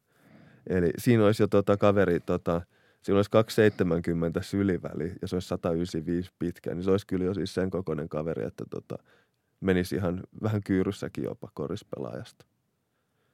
Ja oleellista on sitten tämä, että jonkun lähteen mukaan niin aikuisen gorillan tota, yläkropan voimat on noin kuusinkertaiset aikuiseen ihmiseen verrattuna, mikä sitten mahdollistaa esineiden nostamisen ja rikkomisen. Ja jossain sanottiin, että tämmöinen silverback, eli harmaa semmoinen hopeasäkäinen gorilla, niin tota, ää, voi olla neljästä yhdeksään kertaa vahvempi kuin ihminen. Ja sitten mä vähän kattelin näitä, että mitä nämä oli, niin tota, tuommoinen silverback gorilla niin pystyy nostaa 815 kiloa maasta. Vähän enemmän kuin Kevin Durant penkkipunneruksessa. Joo, kun taas sitten, tämä oli ilmeisesti jotain maastavetoa. Eli niin kuin tota... Maasta vanha kun on mave. niin, niin. niin. niin tota, voisi kuvitella, että siinä on kyllä niin kuin tota, voimaa sen verran, että ei kukaan lähde postipaineihin tuommoisen gorillan kanssa. Et kyllä mä veikkaisin, että ihmisten jälkeen niin gorilla toisi se, joiden kanssa jo, niin kuin korisjengiä kannattaa lähteä rakentamaan. Joo. No tota, mä ehkä pikkasen lähin tätä toisesta suunnasta lähestyä tätä mahdollista vastausta, että tulkitsin niin, että kysymys ei ollut niinkään, että mikä eläinlaji on niin vähiten huono kopio ihmisen tavasta pelata koripalloa, vaan niin kuin enemmän siitä, että millä eläinlajilla olisi eniten annettavaa koriskentällä jossain tietyssä roolissa. Jos nyt suurin piirtein huomioidaan koripallon säännötkin vielä. Eli esimerkiksi niin kuin vastustajan pelaajat syövä alligaattori olisi tosi tehokas puolustaja, mutta silloin aika vähän enää tekemistä koripallon kanssa. Ja mun käsittääkseni niin kuin vastustajan syöminen on virhe. Niin.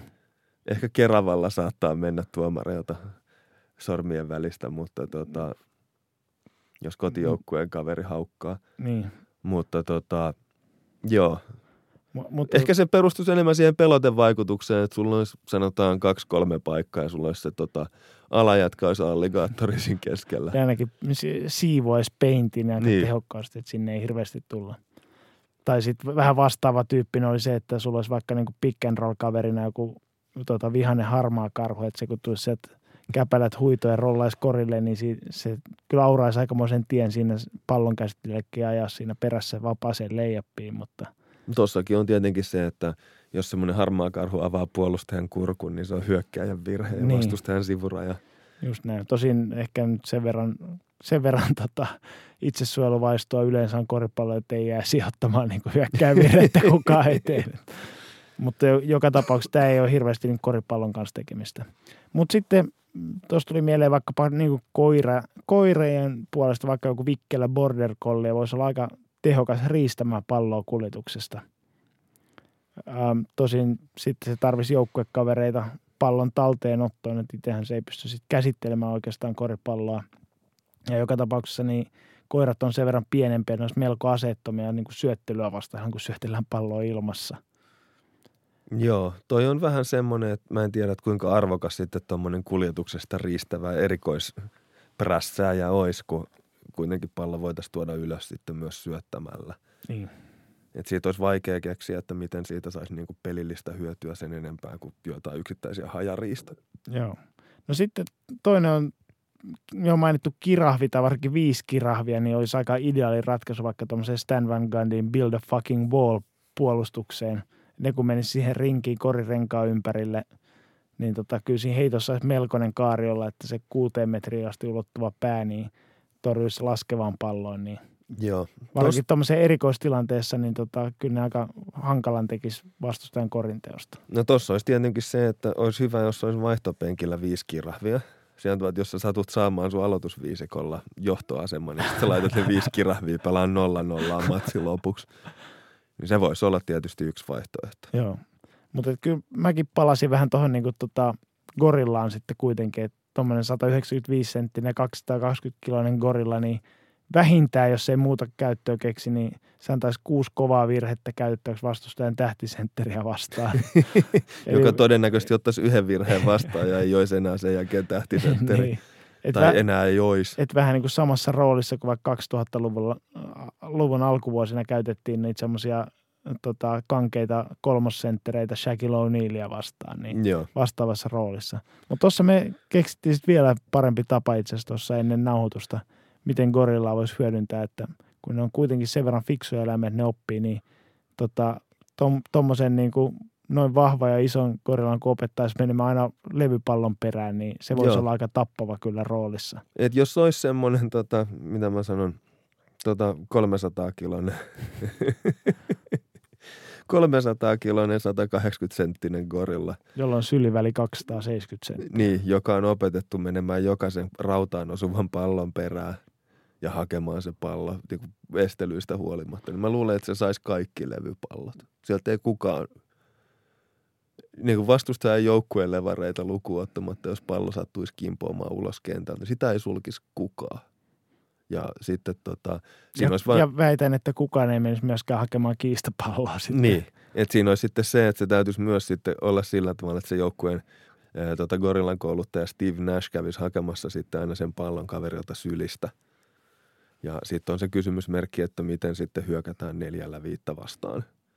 Mutta siihenkin ehkä se voisi olla ton kokoinen ja noin karvanen kaveri, niin tota opettaisi, että parkkeeraa sen kaaren nuppi ja sitten häntä käytetään niin kuin screenaajana silleen, että juoksutetaan se pallo, tota, pallon käsittelijän puolustaja sitä screeniä kohti, niin kyllähän sitä kyllä hyötyä siinä, että veisi aika paljon tilaa siinä. Niin ja myös on semmoinen kaveri, että jos jo, jollain on maine, että polvet tulee screeneissä vähän ulos, niin sitten jos sulla on tuommoinen 300 kiloinen gorilla, niin siinä on enemmän pelotevaikutusta vielä kuin se, että kierretään sitten niin kuin ihan suosiolla aika kaukaa.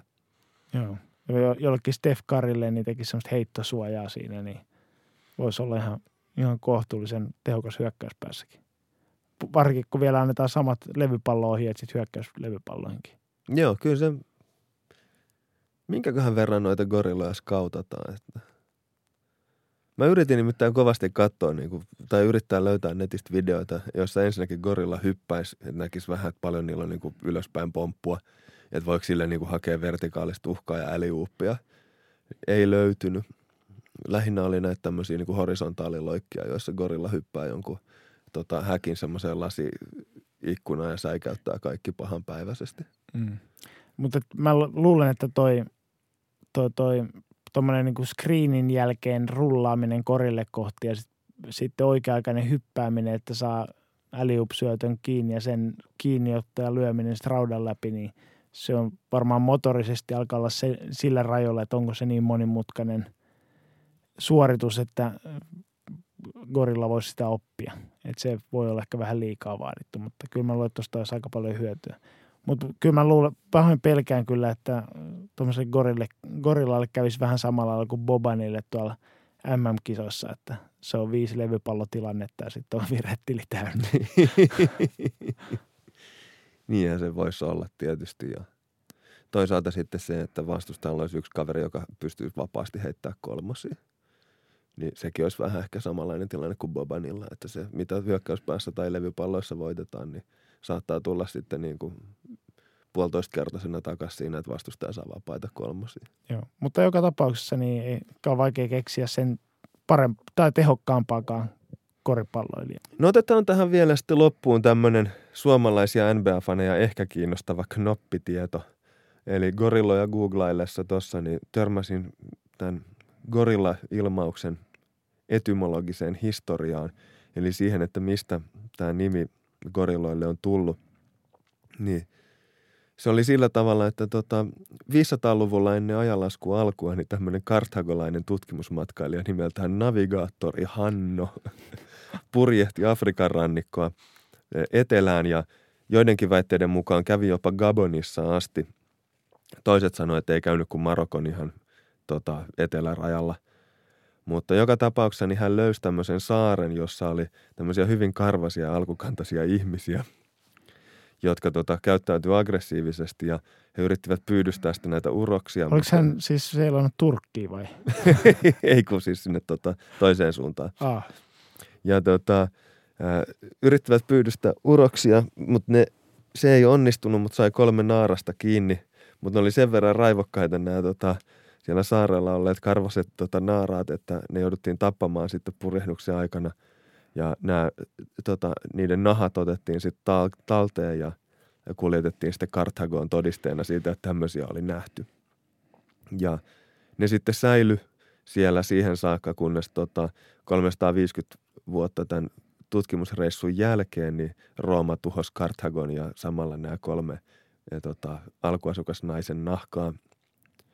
Ja tota, nämä tota, tulkit, jotka Hannon mukana oli tällä reissulla, niin kutsu näitä nimellä gorillai, näitä alkuasukkaita. Ja ilmeisesti sitten nämä oli todellakin gorilloja, joita he olivat tavanneet. Ja tota, ää, sitten tota, 1800-luvulla, kun luonnontieteilijä Jeffries Wyman ja sitten tämmöinen tota, lähetystyöntekijä Thomas Thornton Savage ensimmäisen kerran sitten näkivät gorilloja, niin he tämän navigaattori Hannun storin perusteella sitten tota, kutsuivat näitä gorilloja sitten gorilloiksi. Eli Hannulla oli näppinsä tässäkin pelissä.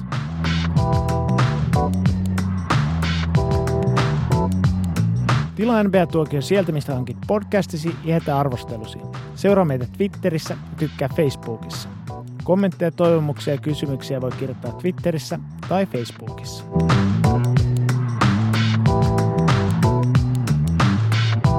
Arsen Iljasov Bukharasta Uzbekistanista.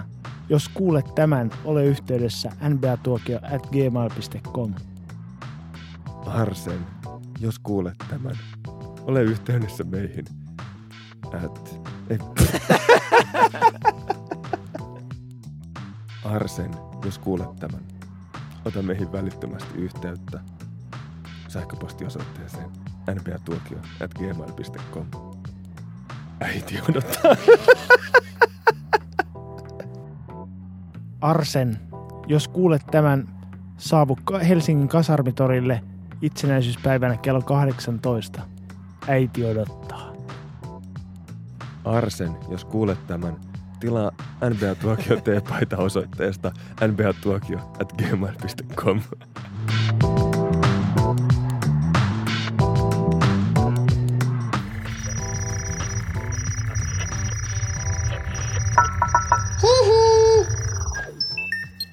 Jakso.fi